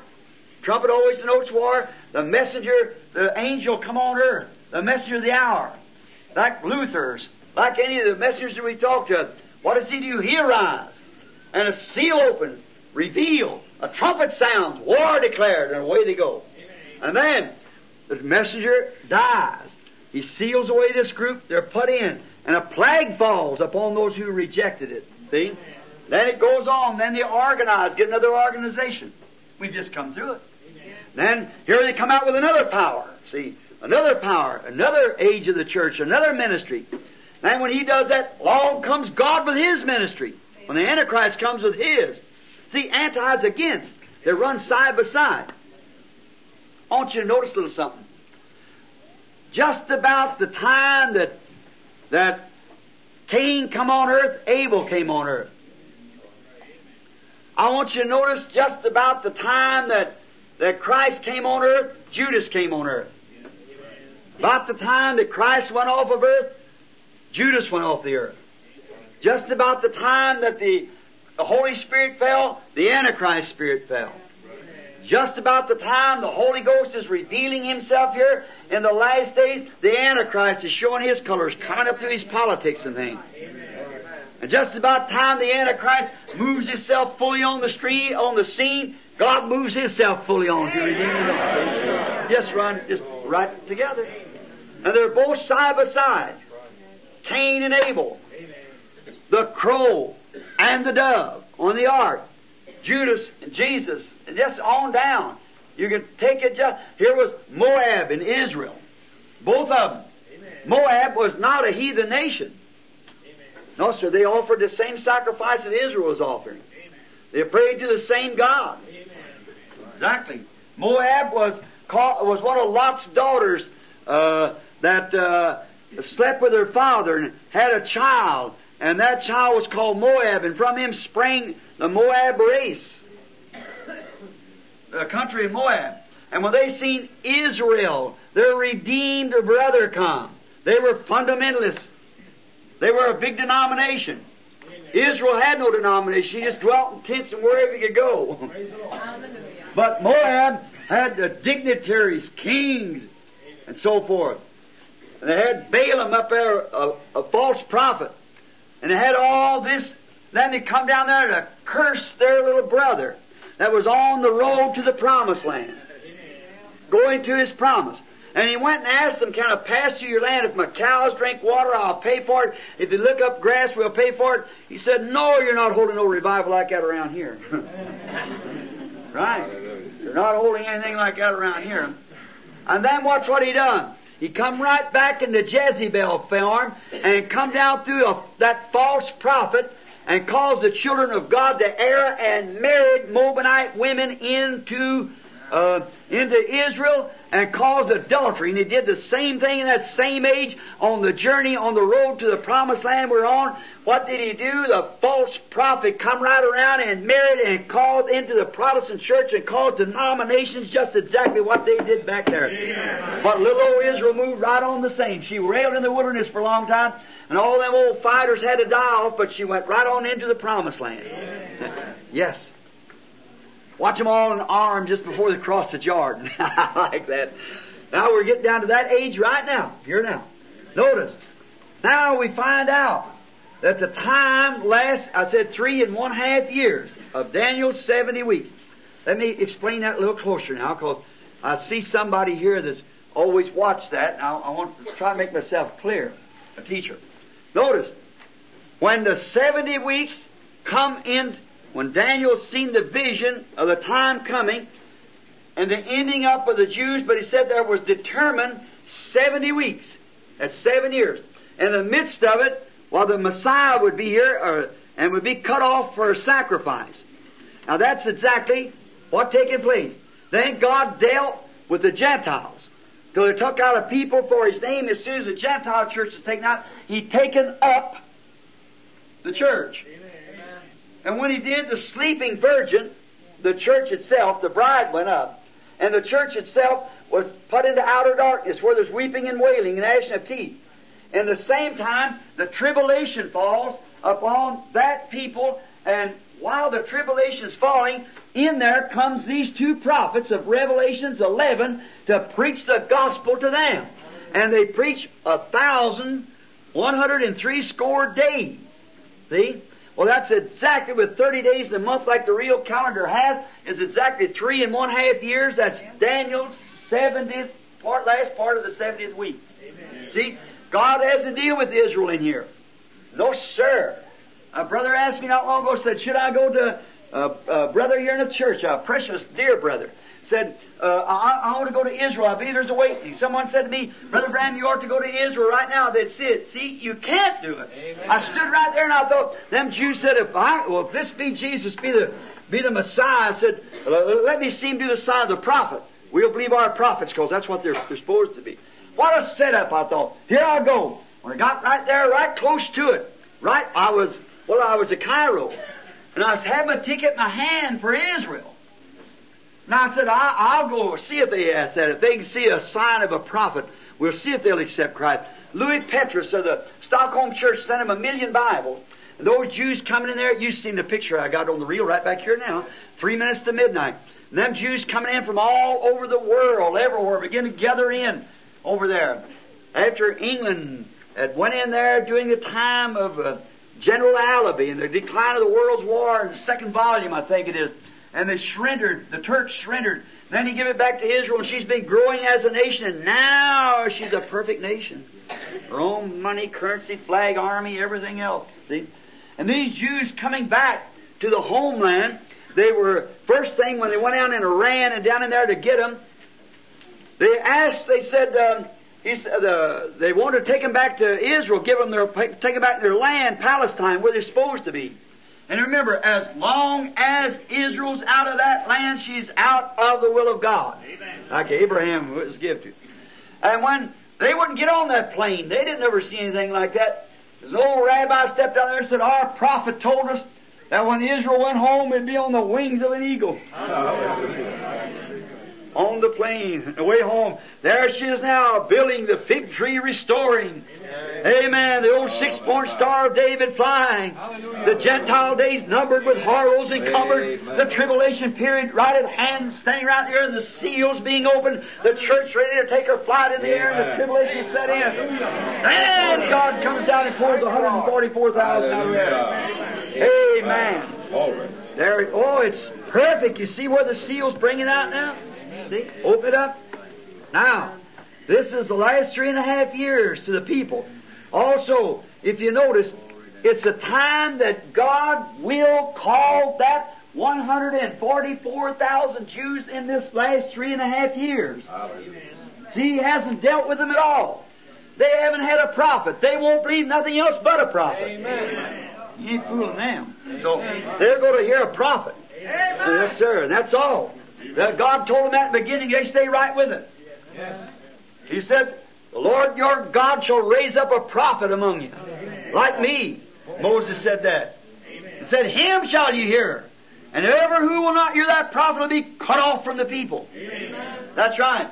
And you see, their eyes had to be blinded or they'd recognize him. Amen. Instead of that being blinded, they were, that, let Satan get on them and they said he's a fortune teller, Beelzebub. Amen. Let his blood be upon us. We know there's nothing to him. See? And the poor people is blinded. That's the reason the Eichmann group and all that group of slaying back there had a right to come in. Their own father had to blind their eyes so he could take us.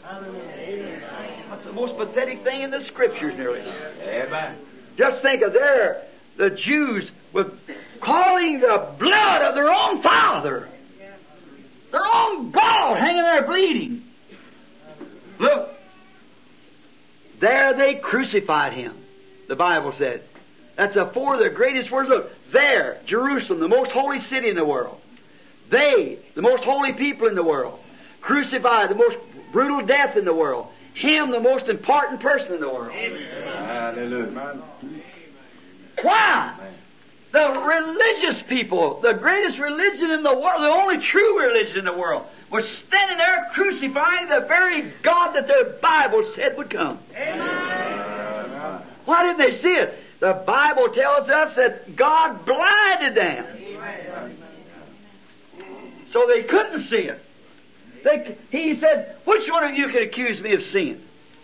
In other words, if I haven't done exactly what's predicted for me to do, then you tell me. Sin's unbelief. He done exactly what God told him, but they couldn't see it. Now when he talked to people and just like throwing oh, water on a duck's back, do you see what I mean? It's a pitiful thing.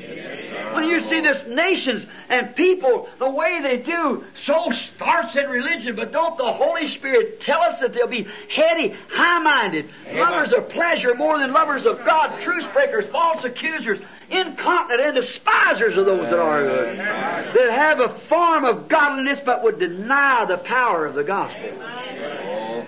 Said, from such turn away from them. Here we are, these denominations twisted up. They take all the glory and power, place it back with the apostles and the rest of it over in the millennium. It's just like a man, as I said before. A man is always giving God praise for what he has done, looking forward to what he will do, and ignoring what he's doing right now. Amen. Exactly. Man's still the same thing. There were them Jews standing there saying, Glory to God. Why, at the sixth chapter of St. John said, Our fathers eat manna in the wilderness, and Jesus said, They're everyone dead. They drink water from a rock in the wilderness, and he said, I am that rock. Amen. He said, But I'm the bread of life that comes from God's out of heaven, that tree of life from Eden back under. If a man eats this bread, he shall not die. I'll raise him up again at the last day. Still, oh, they couldn't see it. That's right.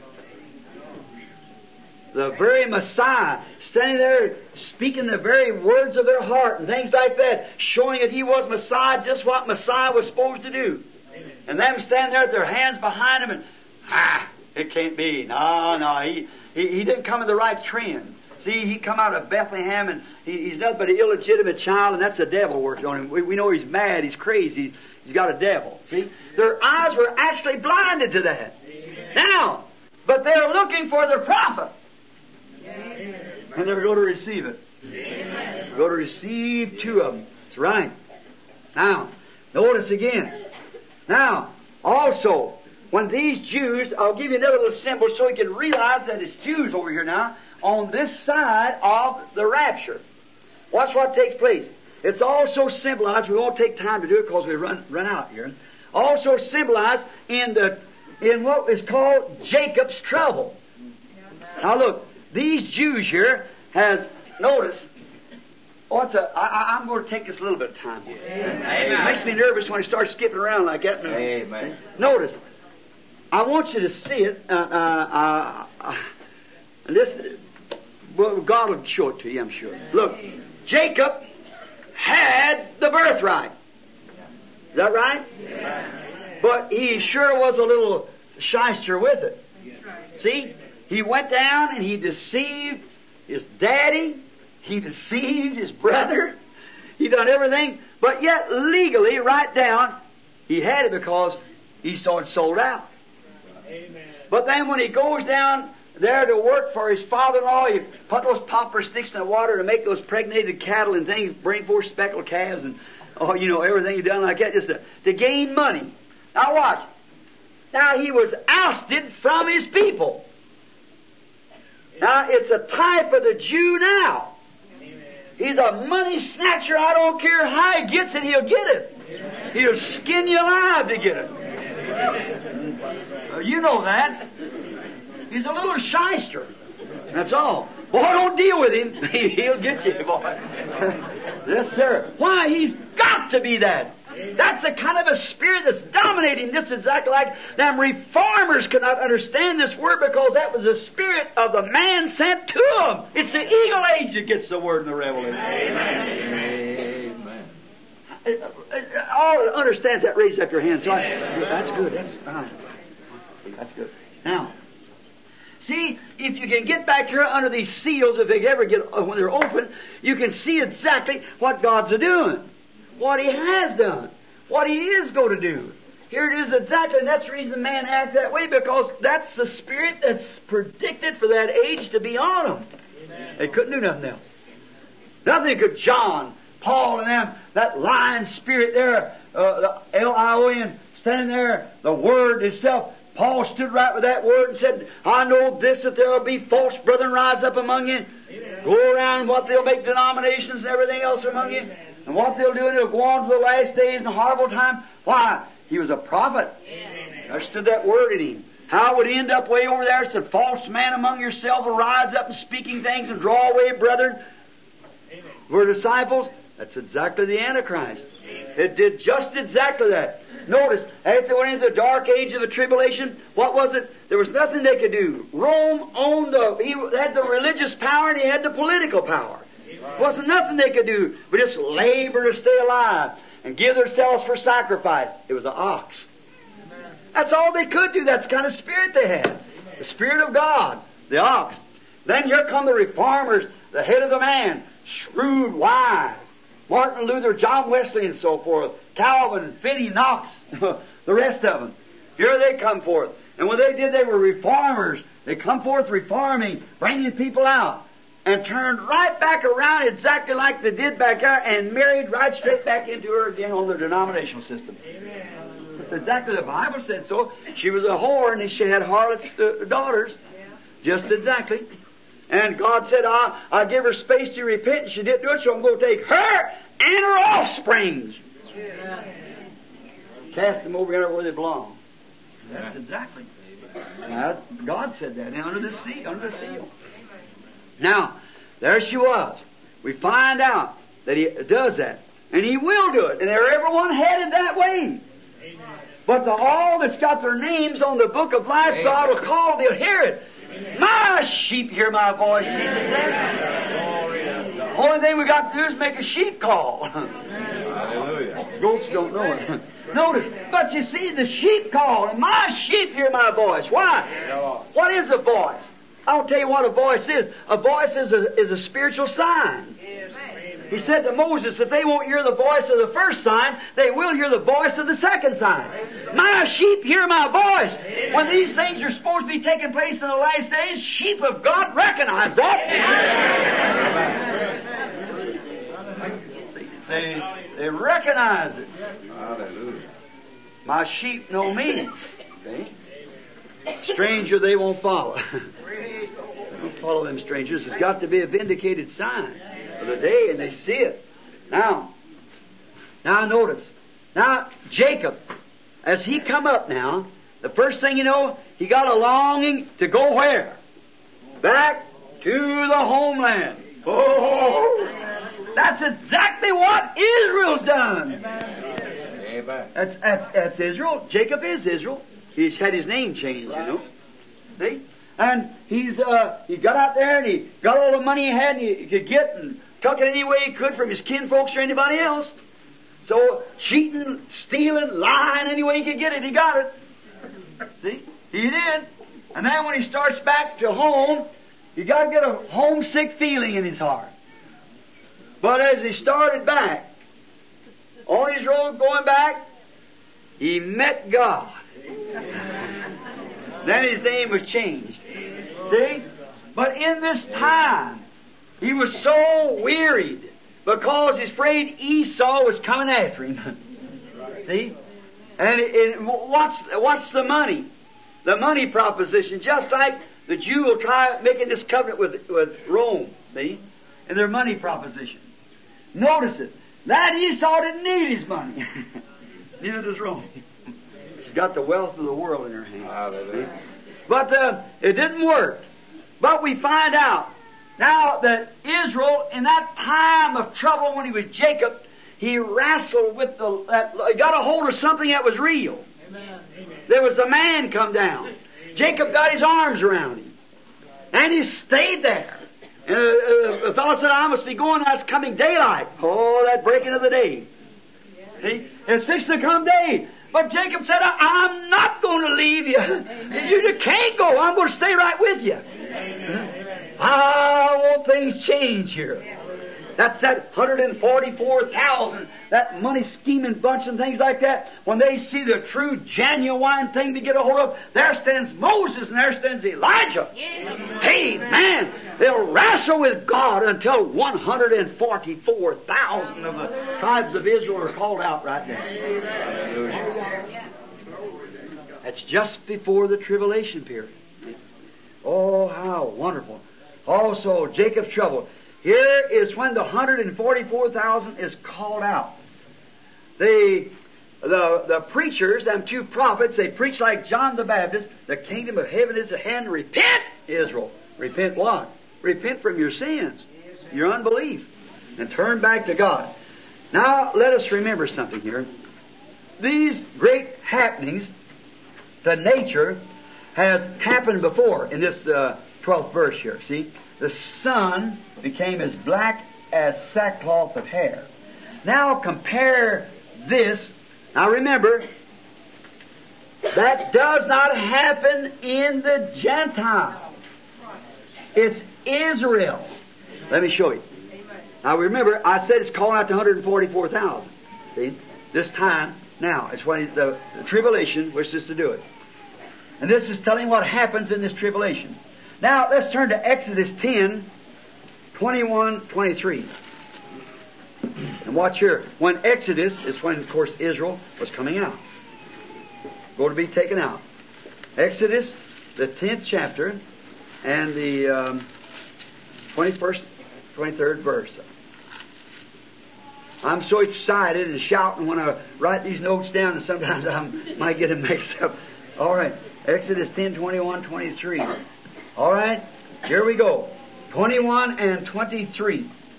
And the Lord said unto Moses, Stretch forth thine hand towards heaven, that there may be darkness over the land of Egypt, even darkness which may be felt.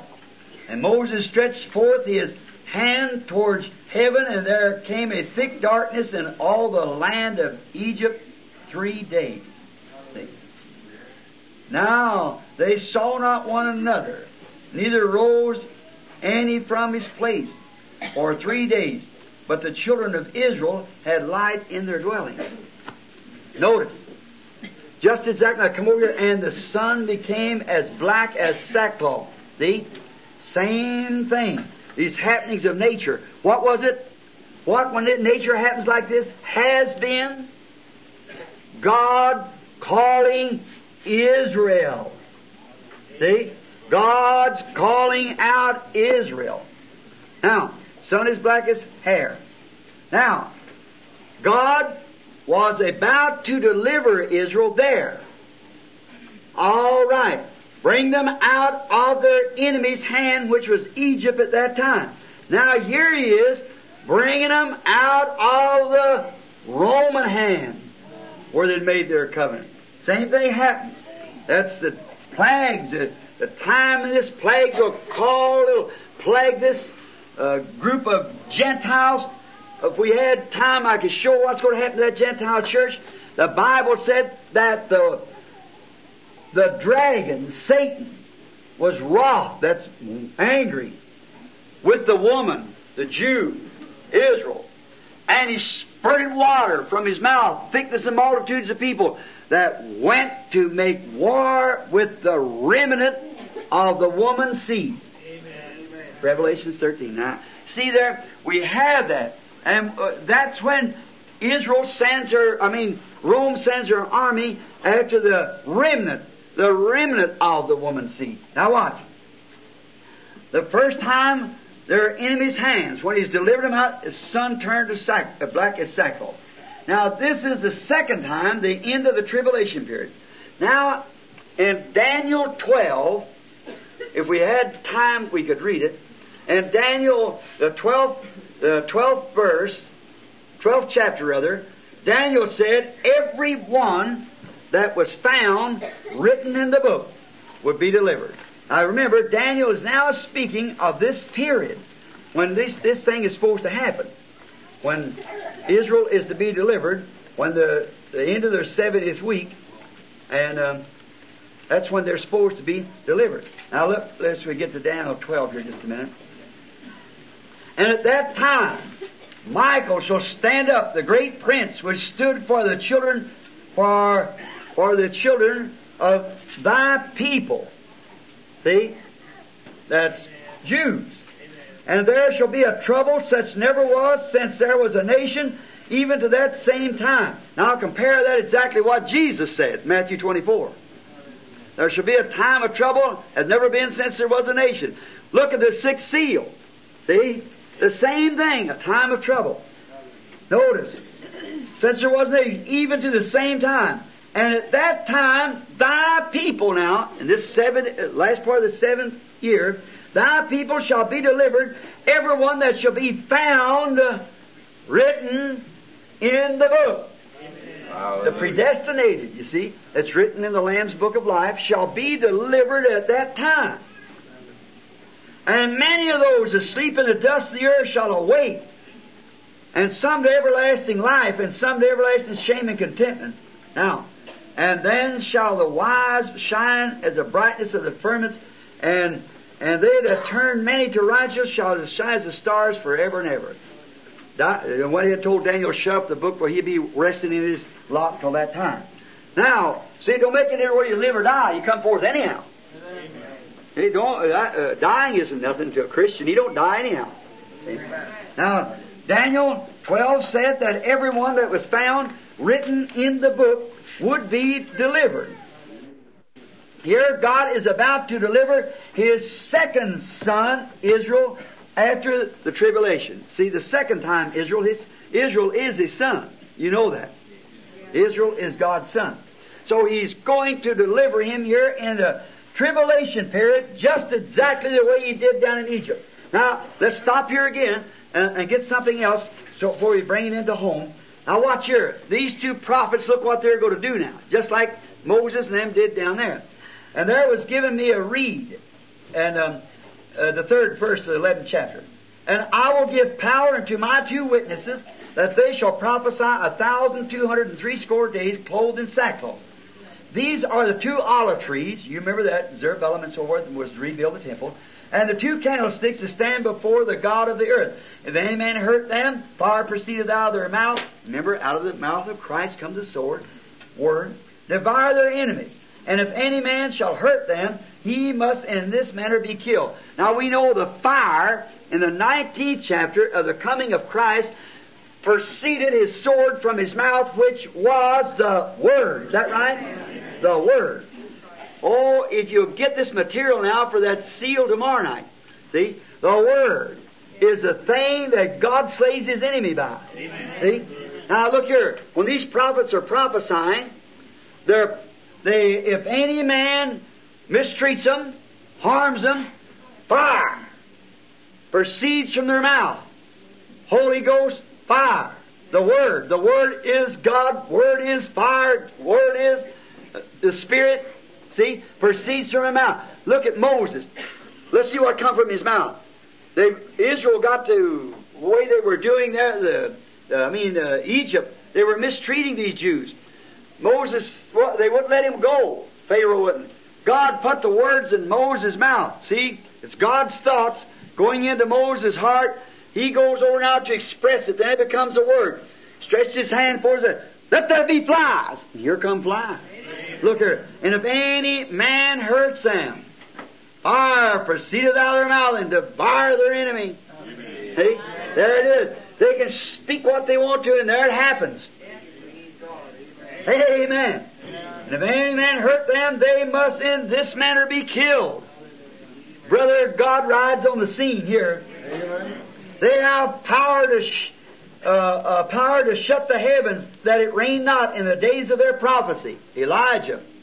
He knows how to do it. He's done it before. Amen. Amen. Moses knows how to do it. He's done it before. That's the reason it's kept back. Now, amen. I could say something awful good right here, but I better hold it till tomorrow night. See? All right. And have power over the waters to turn them to blood and to smite the earth with plagues as oft as they will. What is it? What can bring these things but the Word? They can do nature any way they want to. Here it is. They're the one who brings on this sixth seal. They uncover and open it up. It's the power of God Hallelujah. to interrupt nature. Hallelujah. See, the sixth seal is completely an interruption of nature. Do you get it now? There's your seal. Who does it? It's the prophets. The other side of the rapture. Amen. With the power of God, the Word of God, they just condemn nature. They can stand earthquakes, turn the moon into blood, the sun can go down, or anything at their command. Hey, man. There you are. There you are. See? See how the seals opened down there in the church age? How it showed the martyrs? And now here's these two prophets standing here with the Word of God to do anything to nature they want to, and they shake the earth.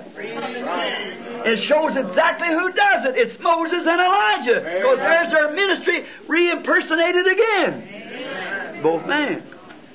Oh my, do you see it now? See what the sixth seal is? It's those prophets. Now notice, don't let it choke you, but watch what opened that seal. Prophets.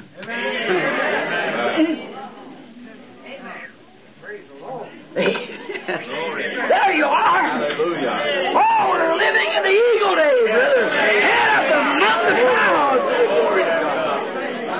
Hallelujah. They open that sixth seal. They have power to do it. Amen. There's your sixth seal coming open, see? Now we drop right back here, and Jesus spoke it would take place. Way back down in the Old Testament, back in Ezekiel, back in the old prophets, they spoke it would take place. And here, the sixth seal open, and they say, well, that's a mysterious thing. What did it? Here's the secret of it the prophets. Because the Bible says so here. They can open it anytime they, they can do anything to nature they want to. And they do the same thing they did do. Because they know how it's done. Amen. Glory. Glory to God. Hallelujah. Glory to When I seen that, I just raised out of the church. I walked up and down the floor. I thought, Lord, how I thank you, Heavenly Father. There it is. That's it. Glory to God. They opened that sixth seal. Amen. Watch them. If any man hurt them, fire proceeded out of their mouth. The word. Holy Ghost come up on the apostles. You see, fire proceeded out of their mouth. Now notice, over in Revelations 19, we see the same thing. And a great sword proceed from his mouth. Word. Yeah? Christ coming. And he slayed his enemies with it. Is that right? Eyes on his road. Watch him now. All right. These have power to shut the heavens, that it rain not in the days of their prophecy. Boy, that's interrupting nature. Now, how long did uh, uh, did this man uh, Elijah close the heavens for? There you are. exactly. How long's Daniel's seventy last part of the seventy weeks? There you are. exactly. What did Moses do? He he, he turned the waters into blood. He done all these kind of miracles, just exactly what's predicted here under this sixth seal. Amen. And here they are in Revelations 11 doing the very same thing. Amen. There's three different places in the scripture out there blending the thing right together. That's the opening of the sixth seal. Right there it is. Hallelujah. Hallelujah. Amen. Glory.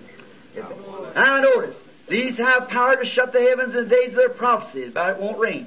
And power over the waters to turn them to blood, to smite the earth with plagues as oft as they will. Oh my. There you are. Now turn it over here to the place. See, all nature is interrupted in this sixth plague, or sixth seal open. That's exactly what happened. Now look. You hear God is about to deliver His Son Israel after the same manner of the tribulation that He did down there? He sent Moses down there and delivered Israel. Is that right? And He done these very same things. He sent Elijah to Ahab, 7,000 come out. Is that right? He sends them right back over here again at the time of the tribulation and calls out the 144,000. Now, see, you notice between Revelation, uh, between the sixth chapter, uh, the sixth plague seal, pardon me, the sixth seal and the seventh seal, the seventh chapter of Revelation mathematically set together right. Just like America is number 13.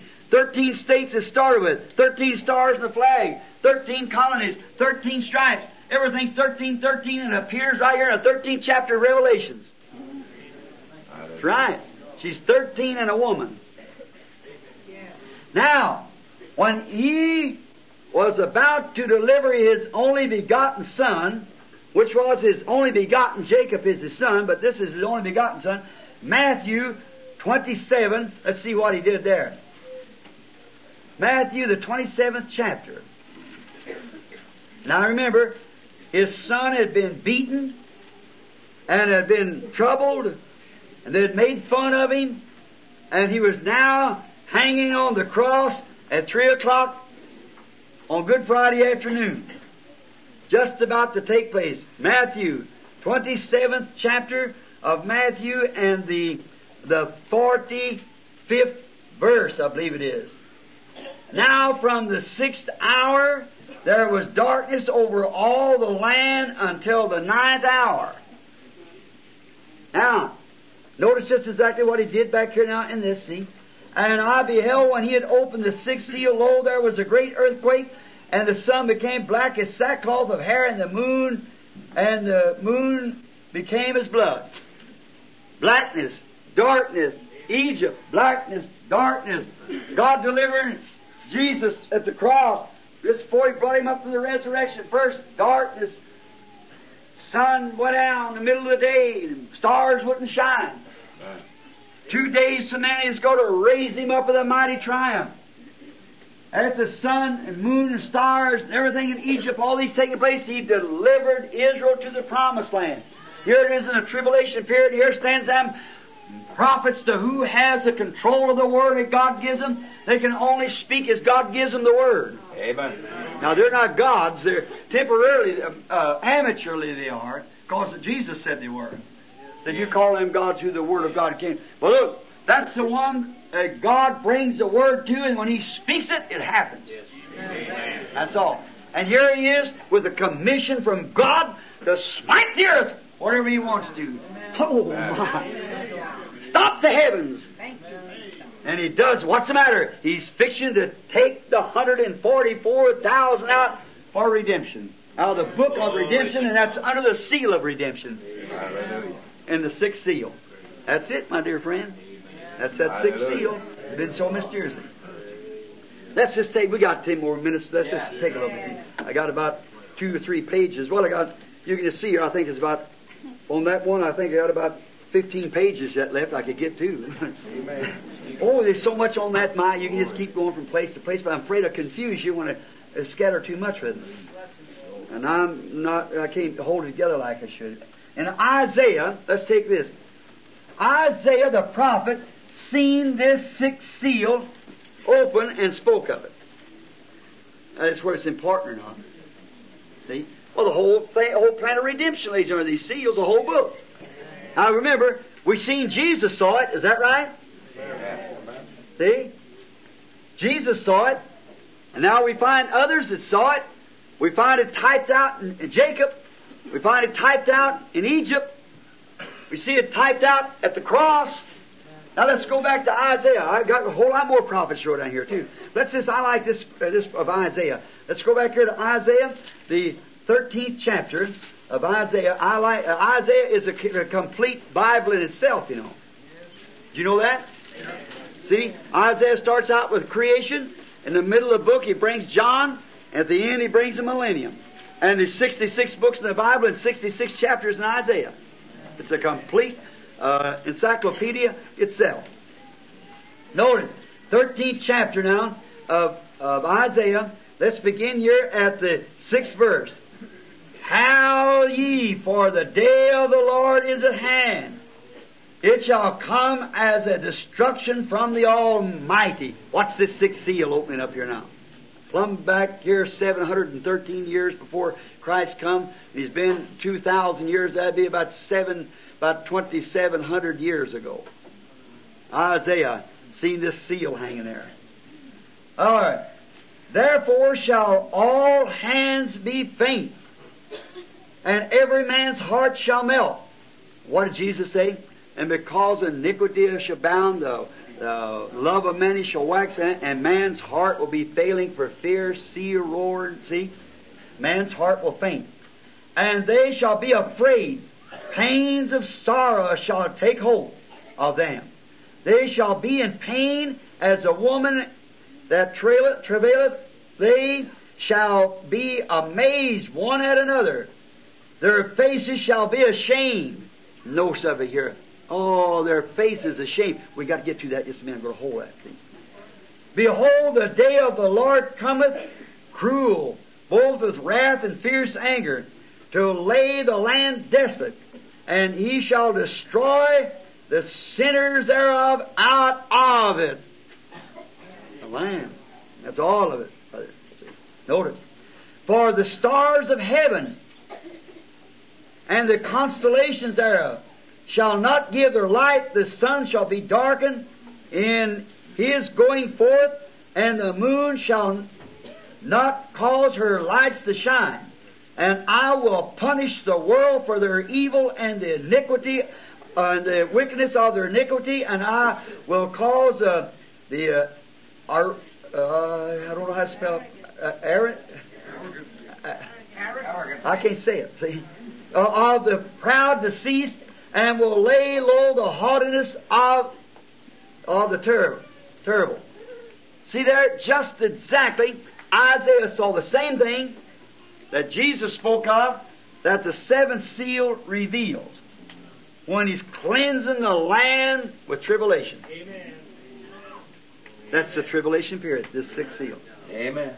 Yes, he was a prophet, and the Word of God was made known to him. That's 2,700 years ago.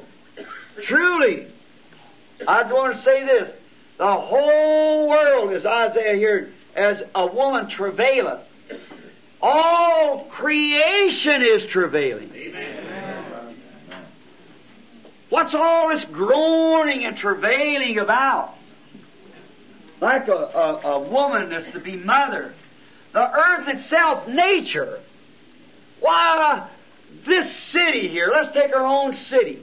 When beer joints and prostitution and filth and scum like any other city.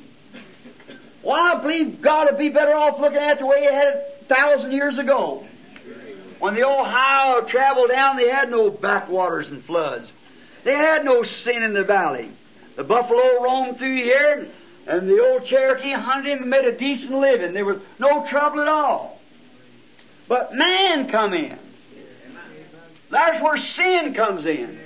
When man began to multiply upon the face of the earth, then sin and violence set in. That's right. Always man. Well, I think it's a disgrace. I was standing the other day in my home country there now in Arizona. Now, all I read when I was a kid about Geronimo and, and uh, Cochise and those old Apaches, because I preached to them up there. Fine people. And some of the finest people you want to meet are those Apache Indians. And then I went over there to, to Tombstone, where they have all the old relics and things from the war. And I looked at, they always, you know, they always classed Geronimo as, as a renegade. To me, he was a red-blooded American. Absolutely. He was only fighting for his rights like anyone would do. He wanted not that pollution in his land. And look what it is now. Turning his children, his daughters into prostitutes and everything else, and white man coming there, a white man's a rascal. The Indian was a conservative. He was a he was a, a conservationist. He'd go out and kill a buffalo. The whole tribe eat everything was left of it. They use the hide for clothes and tents and everything else, and a white man comes to shoot it for a target. Why, it's such a disgrace. I read an article in a paper. We're in Africa, that great place full of wild game. They got these guys, Arthur Godfrey and them, going over there shooting these elephants, things out of helicopters and things like that. A picture of an old female elephant trying to die and the tears like pulling down her face and two big males trying to hold her up to keep. Why, it's a sin! That's not sport! Now stand out on the field out yonder and we're hunting things like that and see where them white hunters come out there and shoot them deer and cut a hind quarters off of it and sometimes kill eight or ten little does and leave them laying there and the fawns running around trying to find their mammy. And you mean that's sportsmanship? That's pure, pure murder in my book. I hope Canada never gets any roads in as long as I live to keep them renegade Americans out of there. That's right. They're the poorest sports I ever seen in my life. Not, not all of them. There's some real genuine man, but it's one out of a thousand you find. Shoot anything they can see any way they want to. That's right. That's a murder. Right. He's heartless. You shoot out a season. Well, up there in Alaska, there I was up there with one of them guys that said, I picked up, I go out there now and find whole herds of them great big elk, or not elk, but um, moose laying there with 50 caliber machine gun bullets through their horns, where these American pilots out there in Alaska machine gunning out of that plane a herd of moose. That's pure murder. They know that whenever they kill the buffalo, they could get the Indian. He starved to death. That's the reason Cochise had to surrender. His all of his princes and all the rest of them, his children, all of his people were starving to death. They went out there with a big great big loads of them, uh, buffalo building them plainsmen. They shot off all them buffaloes 40 and 50 in the afternoon. They know when they're rid of that, they got rid of the Indian. Oh, my stain on the flag, the way they treat them Indians. There you are. But remember, the Bible said the hour's come that God will destroy them that destroys the earth. And the whole world. Look at them valleys. I stand up there the other day looking down on the valley at Phoenix. Went up on South Mountain. Wife and I sitting up there and looked down at Phoenix. And uh, I said, Isn't that awful? She said, Awful? What do you mean? I said, the sin, how much adultery and drinking and cursing in the Lord's name used in vain in that valley there was about forty, fifty thousand people, maybe two hundred thousand people in that valley.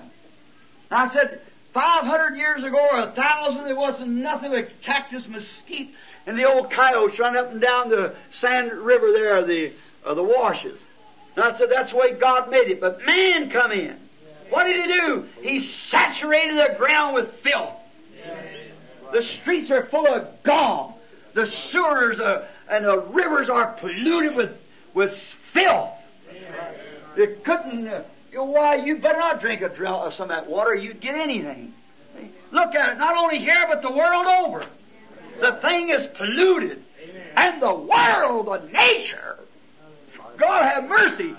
The whole world's in its birth pains. The world is trying, she's travailing, Isaiah said. What's the matter? She's in trying to bring forth a new world for the millennium where all the Trying to birth a new world for a new people that won't sin and pollute her. Right. She's in travail. That's the reason the, uh, the, we're in travail. Christ to bring forth the bride. Everything is travailing and groaning. See, there's something fixing to happen. This sixth plague lets her go. Brother, the earthquake burst open, the stars shake, volcanics will come forth, and the earth will renew itself. New lava will break forth from the center of the earth, and she'll crumble all around and around and around when she spins out in the other. And I tell you, one morning, when Jesus and His bride comes back to the earth, there will be a paradise of God there that, oh my! Oh. Them old warriors of the battle walk down through there with their friends and loved ones. The anthems will fill the air of an angelic host. Oh, it was well done, my good and faithful servant. Enter into the joys of the Lord that's been prepared for you like you should have had back there before Eve started the ball rolling in sin. Amen. Yes, six seals going to do something. Yes, sir. Truly, the whole world is groaning and paining for the millennium age. Now, the one now is so soaked up with filth. And I preached here not long ago, I believe preached the tabernacle, the world falling apart. That's exactly, look what's falling apart in the world. So everything's falling of it. Certainly it is. It's, it, it, it's got to fall apart. Listen, Look, it's frame. Let me show you the reason the world's got to do it. The frame of this world, the iron and the brass and the materials of this earth has been pulled out of it. Its framework for war and industrial until it's just about ready. Well, we never had an earthquake till the other day over in this part of the country, just the other day here, you see. St. Louis and down through there. She's getting so thin, they've pulled everything out of it. See? Its politics are so polluted, there's hardly an honest among them. See, its system. Its morals is so low, it just don't have any. That's all. See? Sure. Its religion is cankered. Amen. Yes, sir. it's time for the sixth seal pretty soon to be opening up. And once she does, oh my, it ends. The bride has done gone forth. She's done, the queen's done, went to take her place. She's been married now to the king while this is going on. And Israel's remnant is sealed and ready to go. And then nature lets go. Oh, what a time. Notice the last verse of the sixth seal open. Those who had laughed at the preaching of the word. Of the vindicated word of the living God.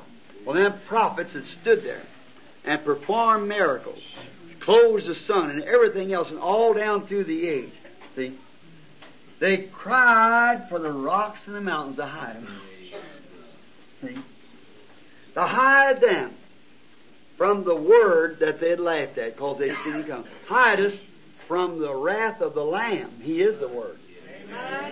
They laughed at the Word, and here the Word was incarnate. and they made fun of it, laughed at him, made fun of him, and the incarnate Word had dropped forth. Why didn't they repent? They couldn't. It's too far then. So they know that the punishment, they hear it. They'd set meetings like this and note about it. And they know that the things that those prophets had predicted was looking them right in the face. The thing that they had rejected, they'd spurned mercy for the last time. And when you spurn mercy, there's nothing left but judgment. When you spurn mercy, just think of it. And there they were. They had no place to go, no retreat. And the Bible said here, they called for the, cried to the rocks and the mountains to fall on us and hide us from the, from the face of the, uh, and the wrath of the Lamb. They tried to repent. But the Lamb had come to claim His own, see? And they cried to the rocks and the mountain, prayed, but the prayers were too late. My brother, sister, the goodness and mercies of God extended to the people. While Israel was blinded for this, for here just about 2,000 years to give us a chance to repent. Have you turned that mercy down? Have you, have you rejected that? Who are you anyhow? Where did you come from and where are you going? You could not ask the doctor, you could not ask anybody in the world, and there's no book you could read that could tell you who you are, where you come from, and what you're going but this book. Now you know without you have the blood of the Lamb to act in your place, you see where you're headed for. So if, if God did that for you, the least thing we could do would be accept what He's done. That's all He asked us to do. And on the basis of this, if I go any farther, I'll have to come right into that flag, oh, that tomorrow night service. And I, I can't do it, can't go any farther. I got it marked down here, cross stop here. See? So then uh, I got to wait till tomorrow. Now, let us bow our heads just a moment. If you haven't, my precious friend, haven't accepted the love of this God that I'm talking about, if you have, listen to this close now. If you haven't accepted His love and mercy, you'll have to stand His judgment and wrath. Now you tonight are in the same place that Adam and Eve was in the Garden of Eden. You have a right. You're a free moral agent. You can go to the tree of life or you can take the plan of the judgment. But today, while you're sensible, in your right mind, and you're healthy enough to to rise and accept it, why don't you do that if you haven't done it? Is there them people in here that hasn't as yet did that? If that be so, would you just raise up your hand and say, Pray for me? Brother Branham, I now want to do it. I don't want this to come. Now remember, friends, God bless you. That's good. I have, these are not my ideas of this. I, I, this is not what I've been thinking. This is all together from me. So help me, the Holy Spirit knows it. And you wait, if the Lord willing, tomorrow night, I want to show you a mystery that's been going all the time right here in this meeting. I doubt very much whether you've ever seen it or not. What's, what's took place. It's been something that's laid right here before you, and I've watched each night for, for, right, for somebody to say, I see it, see. Don't turn it away, please. I ask you, if you're not a Christian, if you, you're not under the blood, if you're not born again, filled with the Holy Spirit, if you've never made a public confession of, of Jesus Christ by being baptized in His name to witness His death, burial, and resurrection that you have accepted, the water's ready. They're waiting. Robes are furnished in here, and everything is ready. Christ stands ready with outstretched arm to receive you. In one hour from now, that mercy might not be extended to you. You might turn it away for the last time, and it'll never touch your heart again. While you can. While you can, why don't you do it?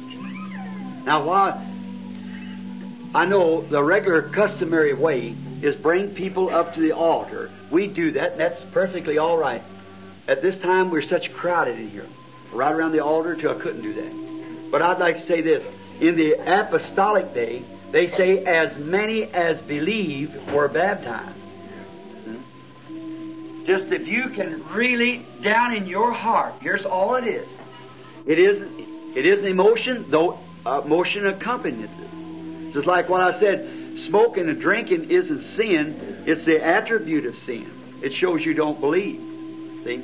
But when you truly believe in your heart and you know that uh, on the basis of where you're sitting there, you accept it with all your heart, something's going to happen right there.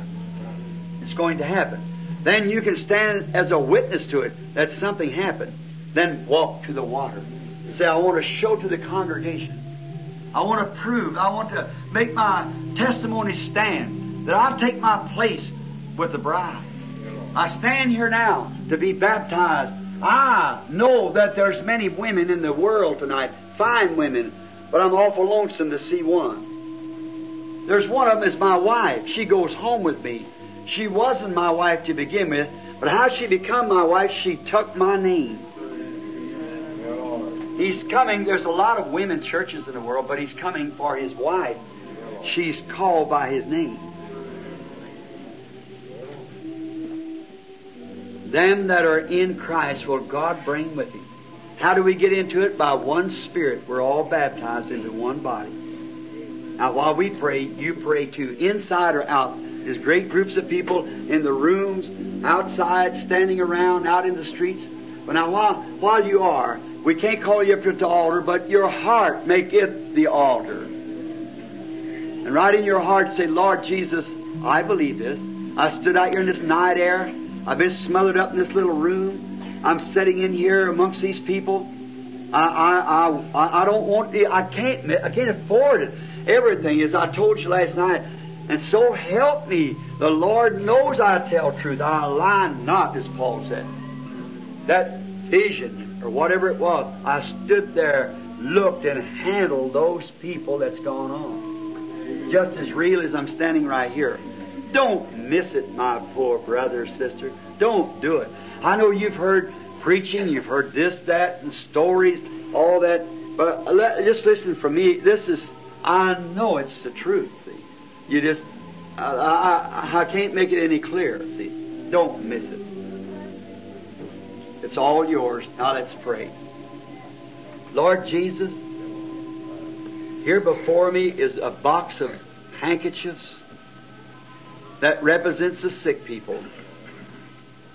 And as I pray over them, laying hands upon them, as the Bible said they took from the body of Paul handkerchiefs and aprons, unclean spirits went out of the people.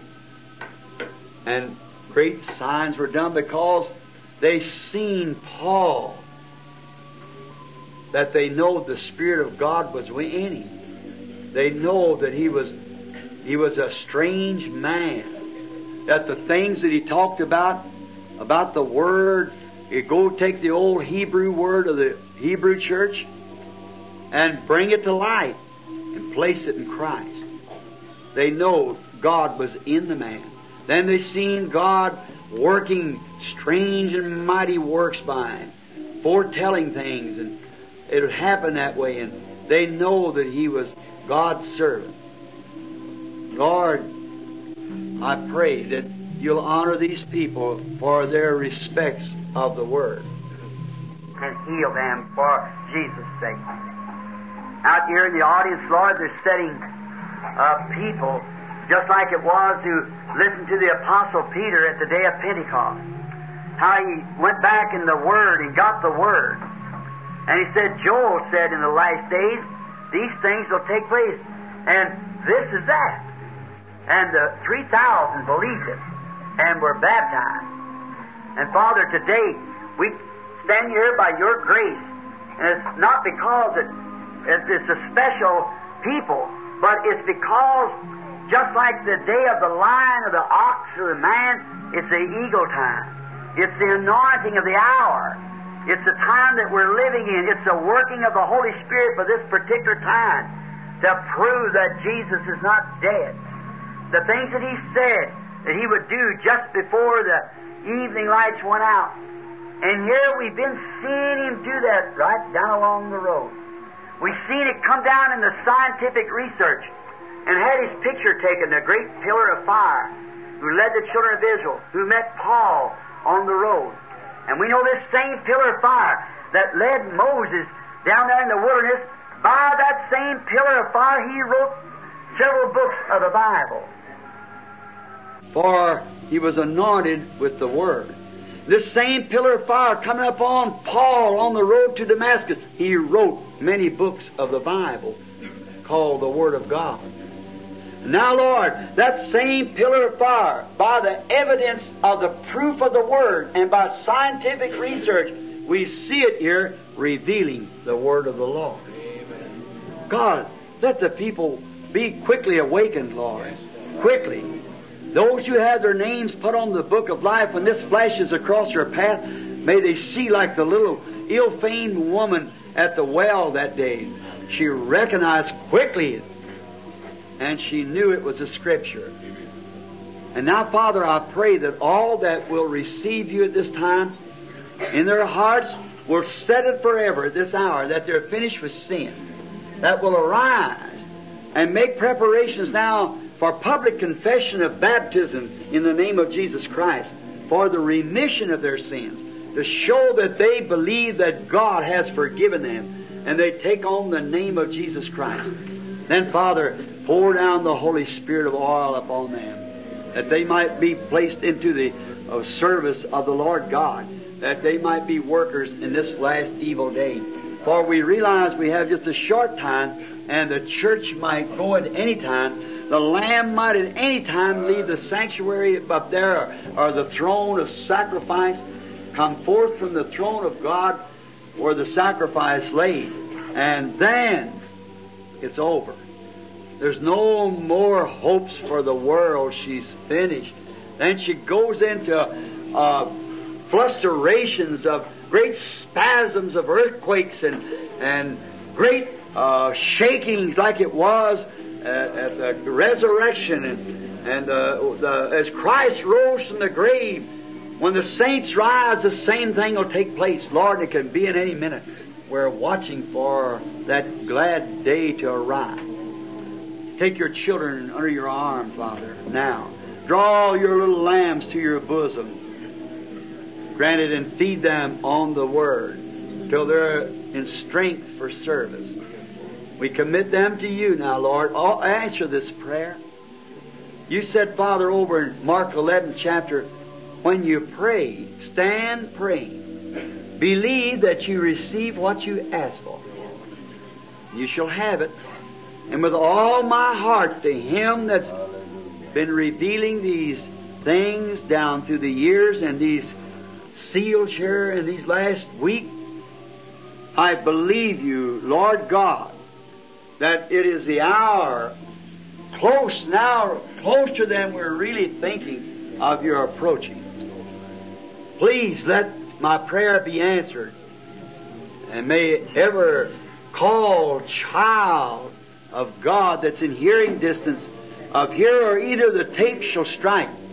May at that time I claim them for the kingdom of God upon the basis of knowing this is the word that's being revealed. Let the evening light shine, Father. I commit them to you in Jesus' name. Amen.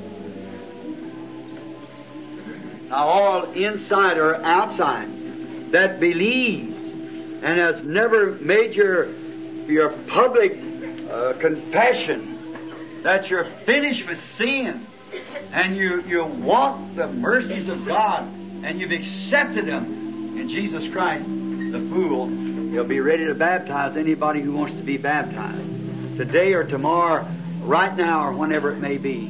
Do you enjoy the sixth seal? You see where it's opened at now? Have you believed it? It said, Who has believed our report? And to whom has the arm of the Lord been revealed?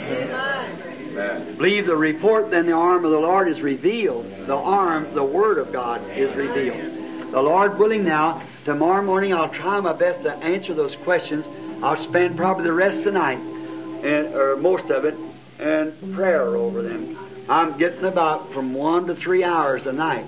I never got to bed last night till going on one, and at three o'clock I was in study. See, uh, I'm going to have to answer for this. That's right. We're too close for anything, any foolishness or any presuming or halfway belief. I've got to see it first. And then when I see it, it's got to be in the Word too.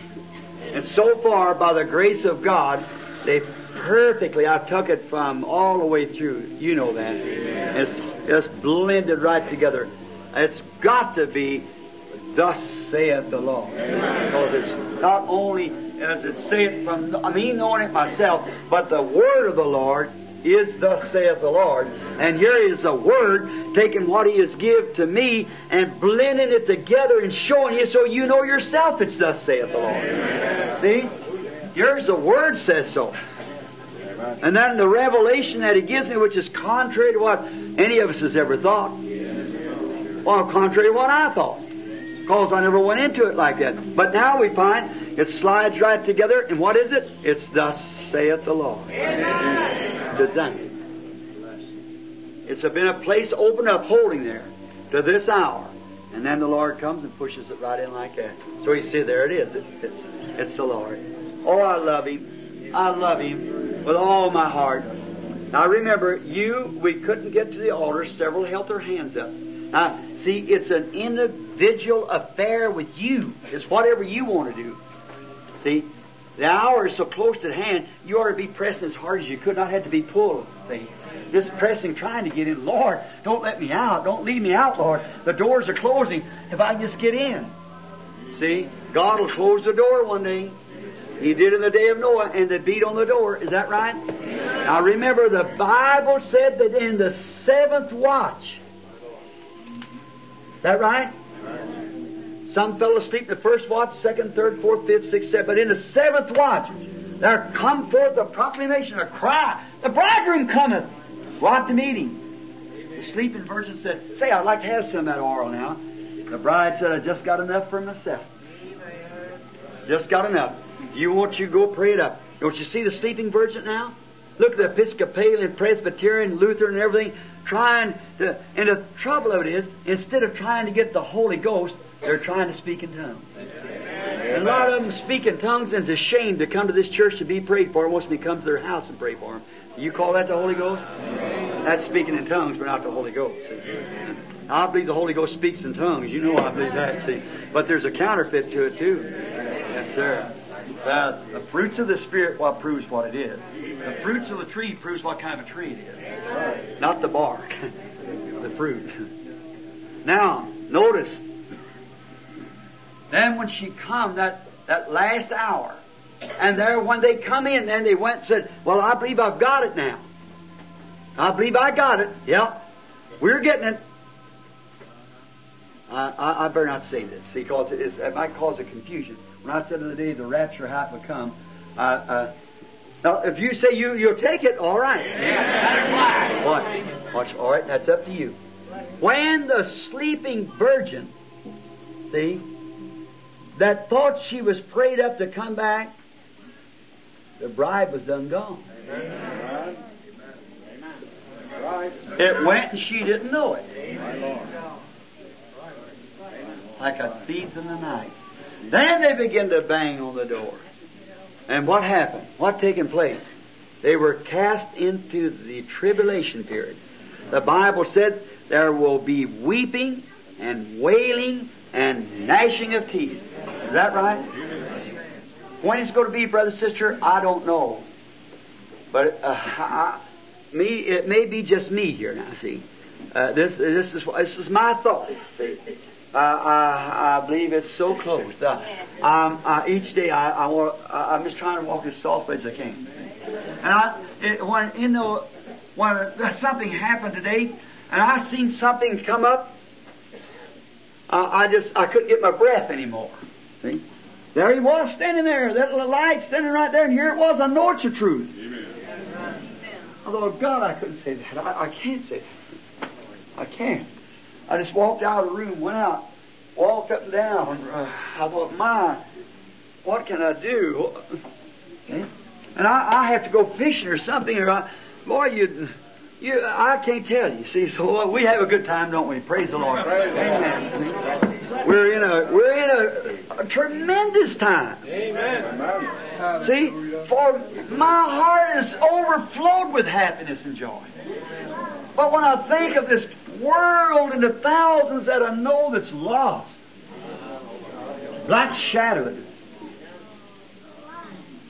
mm, then your heart just bleeds. What can you do? What can you do? You just feel the Holy Spirit crying out in your heart like it must have been in our Lord when He looked over Jerusalem, His own people. He said, Jerusalem, Jerusalem, how oft would I have covered you as a hen would her brood, but you would not. You feel the Holy Spirit say, how often I would have gathered you. But you would not. We're, we're right here at something, friends. Whatever it is, God knows. Nobody, nobody knows when it's going to happen. That's a secret. Nobody knows when it's going to happen. But Jesus told us, when you see these things, all these things, is what, what it went, comparing with the sixth seal to what he said in Matthew 24.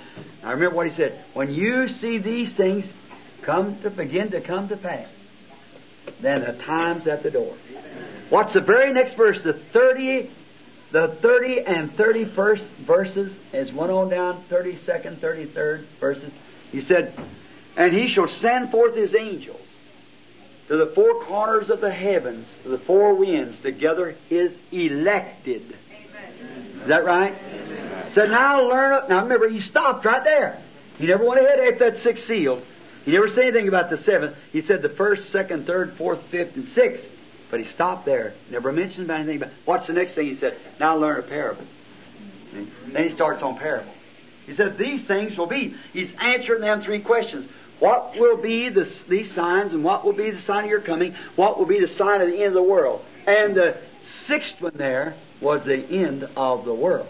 And the sounding of the seventh angel raised up the hands and swore by him that lives forever, and the time shall be no more. Their earth is giving birth to a new one. It's over. Here we are, right here at the door. Oh, I tremble. Uh, what must I do, Lord? What, what else can I do? See? And then just think of seeing that place and those precious people. I stood there looking at myself, and I thought, oh God, why? They, they can't miss this. I, I, ought to push them. I ought to reach, reach out the audience and got them and push them. You can't do that. You and no man can come except my Father draws him. But here's one consolation we have: all the Father has given, He will come. But the rest of them, those organizations depending on them like that, see? And he deceived all that lived upon, dwelt upon the earth whose names were not written in that Lamb's book of life, slain from the foundation of the world. So see, it's a sad thing. The only thing you can do is just, just, just, just stay right with the Word. Watch this, whatever He says, do, and then do that. See, whatever He says, do, do that. You look out there and think, oh my, they do this, and oh, it's just you don't realize what a stream. Now I want to say our sports tapes are off. A lot of people say, Brother Branham, with the ministry of that type, I have to watch because people just take them tapes and just try to pick them to pieces, you know. So when uh, they say, Brother Branham, wish we had a ministry, you don't know what you're saying. Yeah, honest. You don't know what goes with it, brothers and sisters. Oh, and the responsibility. When you got people hangs to what you say. Remember, if you tell them wrong, God will require their blood at your hands. And you think of that. It's a terrific thing. So, be lovely. Love Jesus with all your heart.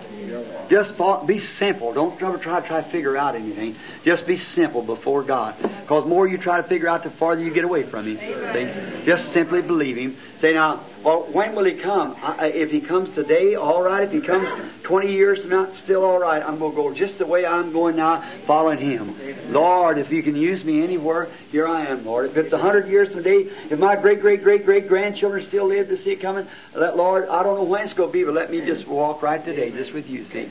I, I won't cause I, I'll rise at that day just the same as I took a little nap somewhere, coming down to that glorious palace yonder, that kingdom of God there, where all the old will be young.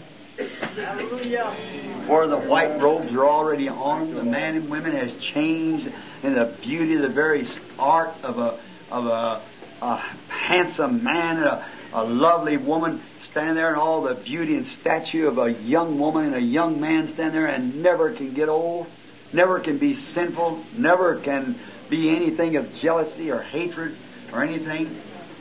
Oh my! I think the tapes is off now. I, I just got about three, four minutes. I want to talk to you. Is that all right? Yes. Amen. Amen. Uh, this is just personal. Because tomorrow, I, I, that's going to be so tremendous. I think I just better say it now. See what goes to uh, This is just for us now. I was just, uh, you know, I, I got a wife that I love, and that's me. And I, I would not uh, uh, uh, even have married her because of my love for my first wife. And yet, as much as I cared for her, I, I wouldn't have married her if it hadn't been God told me to do it. And you know the story of it. How she went to pray and how I didn't. And he told me exactly what to do and go marry her at that time to do it. She's a lovely woman. And she's praying for me tonight. And so now it's 8 o'clock at home. She's probably praying now. Now, notice. One day she said to me, she said, Bill, she said, I just want to ask you a question about heaven. I said, all right, Meda, what is it? She said, you know I love you. I said, yeah. Right after this happened up here. She said, you know that Hope loved you too. I said, yeah. And she said, now, she said, I don't think I would be jealous. She said, but Hope was. And she said, now when we get to heaven, and you said you seen her there, I said, she was there. I've seen her. I've seen her twice there.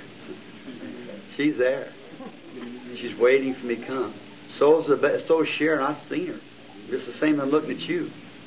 I've seen her there. And I said, uh, she said, well now, when we get over there, said, which one's going to be your wife? And I said, both of you. There won't be any. Yet both of you be. She said, I can't understand it. And I said, Now, honey, sit down. Let me explain something to you. I said, Now, I know you love me, and you know how I love you, and respects and honor. Now, for instance, what if I dressed up, went downtown, and some little prostitute, real pretty, come throw her arms around me and say, Oh, Brother Branham, I sure love you start putting her arms around me, hugging me. What'd you think? She said, I don't think I'd like that very well. And uh, I said, uh, I want to ask you something. Do you who do you love the best? If it had to be a showdown, me or the Lord Jesus? Now, that's his family talking. And she said, the Lord Jesus. Said, yes, Bill, as much as I love you. But before I would give him up, I'd give you up. I said, thank you, honey. I'm glad to hear you say that now. I said, now what if that same little woman would come up to Jesus and throw her arms around him and say, Jesus, I love you. What would you think about that? She said, I'd enjoy that. See? It changes from phileo to agapao. See? It's a higher love. See? And there's no such thing as husband and wife as, as to raise children. It's all gone. The, the female and male sex, uh, the glands are all, they're all the same. See? There's none of it no more. See? There's no sex glands at all. Not at all. See? You're just, just, just think of yourself without a sex gland. The reason they were put in us is to repopulate the earth, you see. But there, there won't be any there. There won't be neither male nor female gland. No. But the statue of the art of God will be there.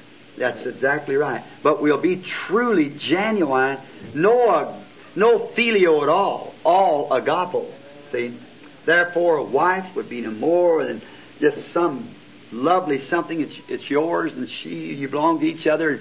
There's no such thing as no, no. It's not even. See, the phileo part's not even there at all. See, there can't be anything like a jealousy. It doesn't be jealous about. There ain't no such a thing there. You never know such a thing as that. See, and just a lovely uh, young man and young women to live. And then after, uh, uh, she said, "I see it now, Bill." I said, "Yeah." I want to tell you a little thing happened. Uh, this was a dream. I was asleep. Now, I've never told this publicly before. I told it to a couple of people, but never publicly before, as I know of. I, I dreamed about a month after that that I was standing one day and I was watching the great uh, a time that uh, not the judgment now. I don't believe the church ever comes to. The, I mean, the bride goes to a judgment, but I was there when the crowns was being given out. See, and the great, great big throne set up here, and Jesus and the recording angel and all was standing there, and there was a stair steps like come down this way of white ivory, run down a circle, made a panoramic like this and went out, so that all this great host stand out there could see what was happening. And I'd stand back over way back to one side, and I'd just stand there, never idea I had to walk them steps. I'd stand there, and I'd see a recording angel would call a certain name, and I don't recognize that name. I'd look him way back out there. Here come the brother walking, or the sister walk up you like that. The recording angel stand there by the side of Christ. Just a dream now. And is watching, and their name is on there. It was found in the book of life. He'd look out over him and says, It was well done, my good and faithful servant. Now I enter in, I look back where he's going, there was a new world and the joys and that enter into the joys of the Lord has been has been uh, for yours since the foundation of the world. See, and oh, I thought they'd go through there and meeting one another and just rejoicing and going over mountains and great big places. I thought, oh, isn't that where I'd go? Glory, hallelujah! Just jumping up and down. Then I hear another name called. I think, oh, I know him. I know him. I, I, there, there he goes. There, watching him. Enter into the joys of the Lord, my good. Oh, I say, praise God, praise God. Just say, praise like, just say, Orman Neville, see? And then say, that's old Brother Neville. There he is. He, here he comes out of the crowd, goes up. And he say, enter into the joys of the Lord. It's been prepared for you before the foundation of the world. Enter in. And old uh, Brother Neville just change and just start back in there just screaming and hollering. Boy, I just shout and say, glory to God, stand over here by myself, having a wonderful time, watching my brother going in. And a recording angel stood there and said, William Branham. I never thought I'd have to walk that. So then I was scared. I thought, oh my. Well, I have to do that. So I went walking down there, and just everybody pat me on the, uh, the hi, Brother Branham. God bless you, Brother Branham. Pat me as I go along through a great big crowd of people, all of them reaching over and pat me like that. God bless you, brother. God bless you, brother. I was going. I said, thank you, thank you, thank you. like coming out of a meeting or something. You know, and I was going to have to walk these great big ivory steps. I started walking up to there, and this just made the first step. I stopped and I thought, I looked at his face. I thought, I want to get a good look at him this way. And I stopped. I had my hands like this. I felt something slip in my arm here. It's somebody else's arm. I looked around, and there stood Hope. Those big black eyes, and that dark hair hanging down her back, white robe on, looking up at me like that.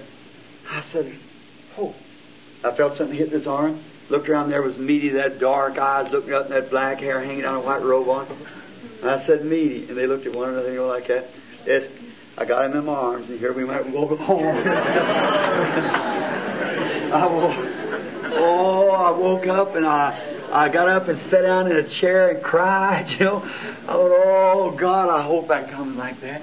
Both associated with me in life and bringing children and things like that. And here we are walking into the new world, oh my, where perfection and everything. No, nothing. Oh, it's going to be a wonderful thing. Don't miss it. Don't miss it. By the grace of God, do all you can do, and that'll be up to God to take care of the rest of it. Then I love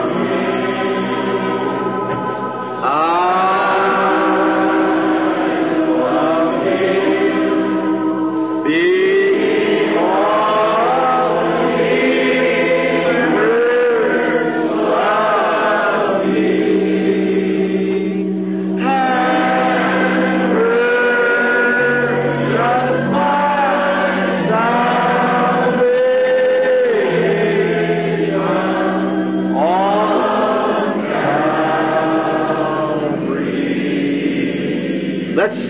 again with all of our heart now. Lift up our eyes to God.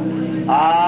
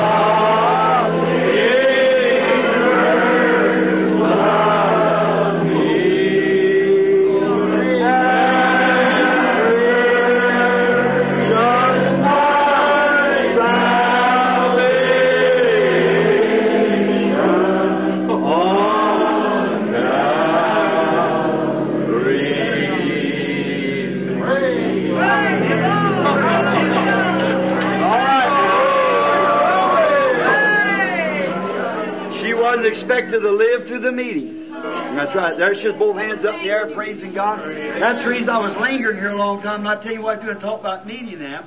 And that I was watching to see what I kept noticing that light circling back and forth and went hung over. I thought that's it. On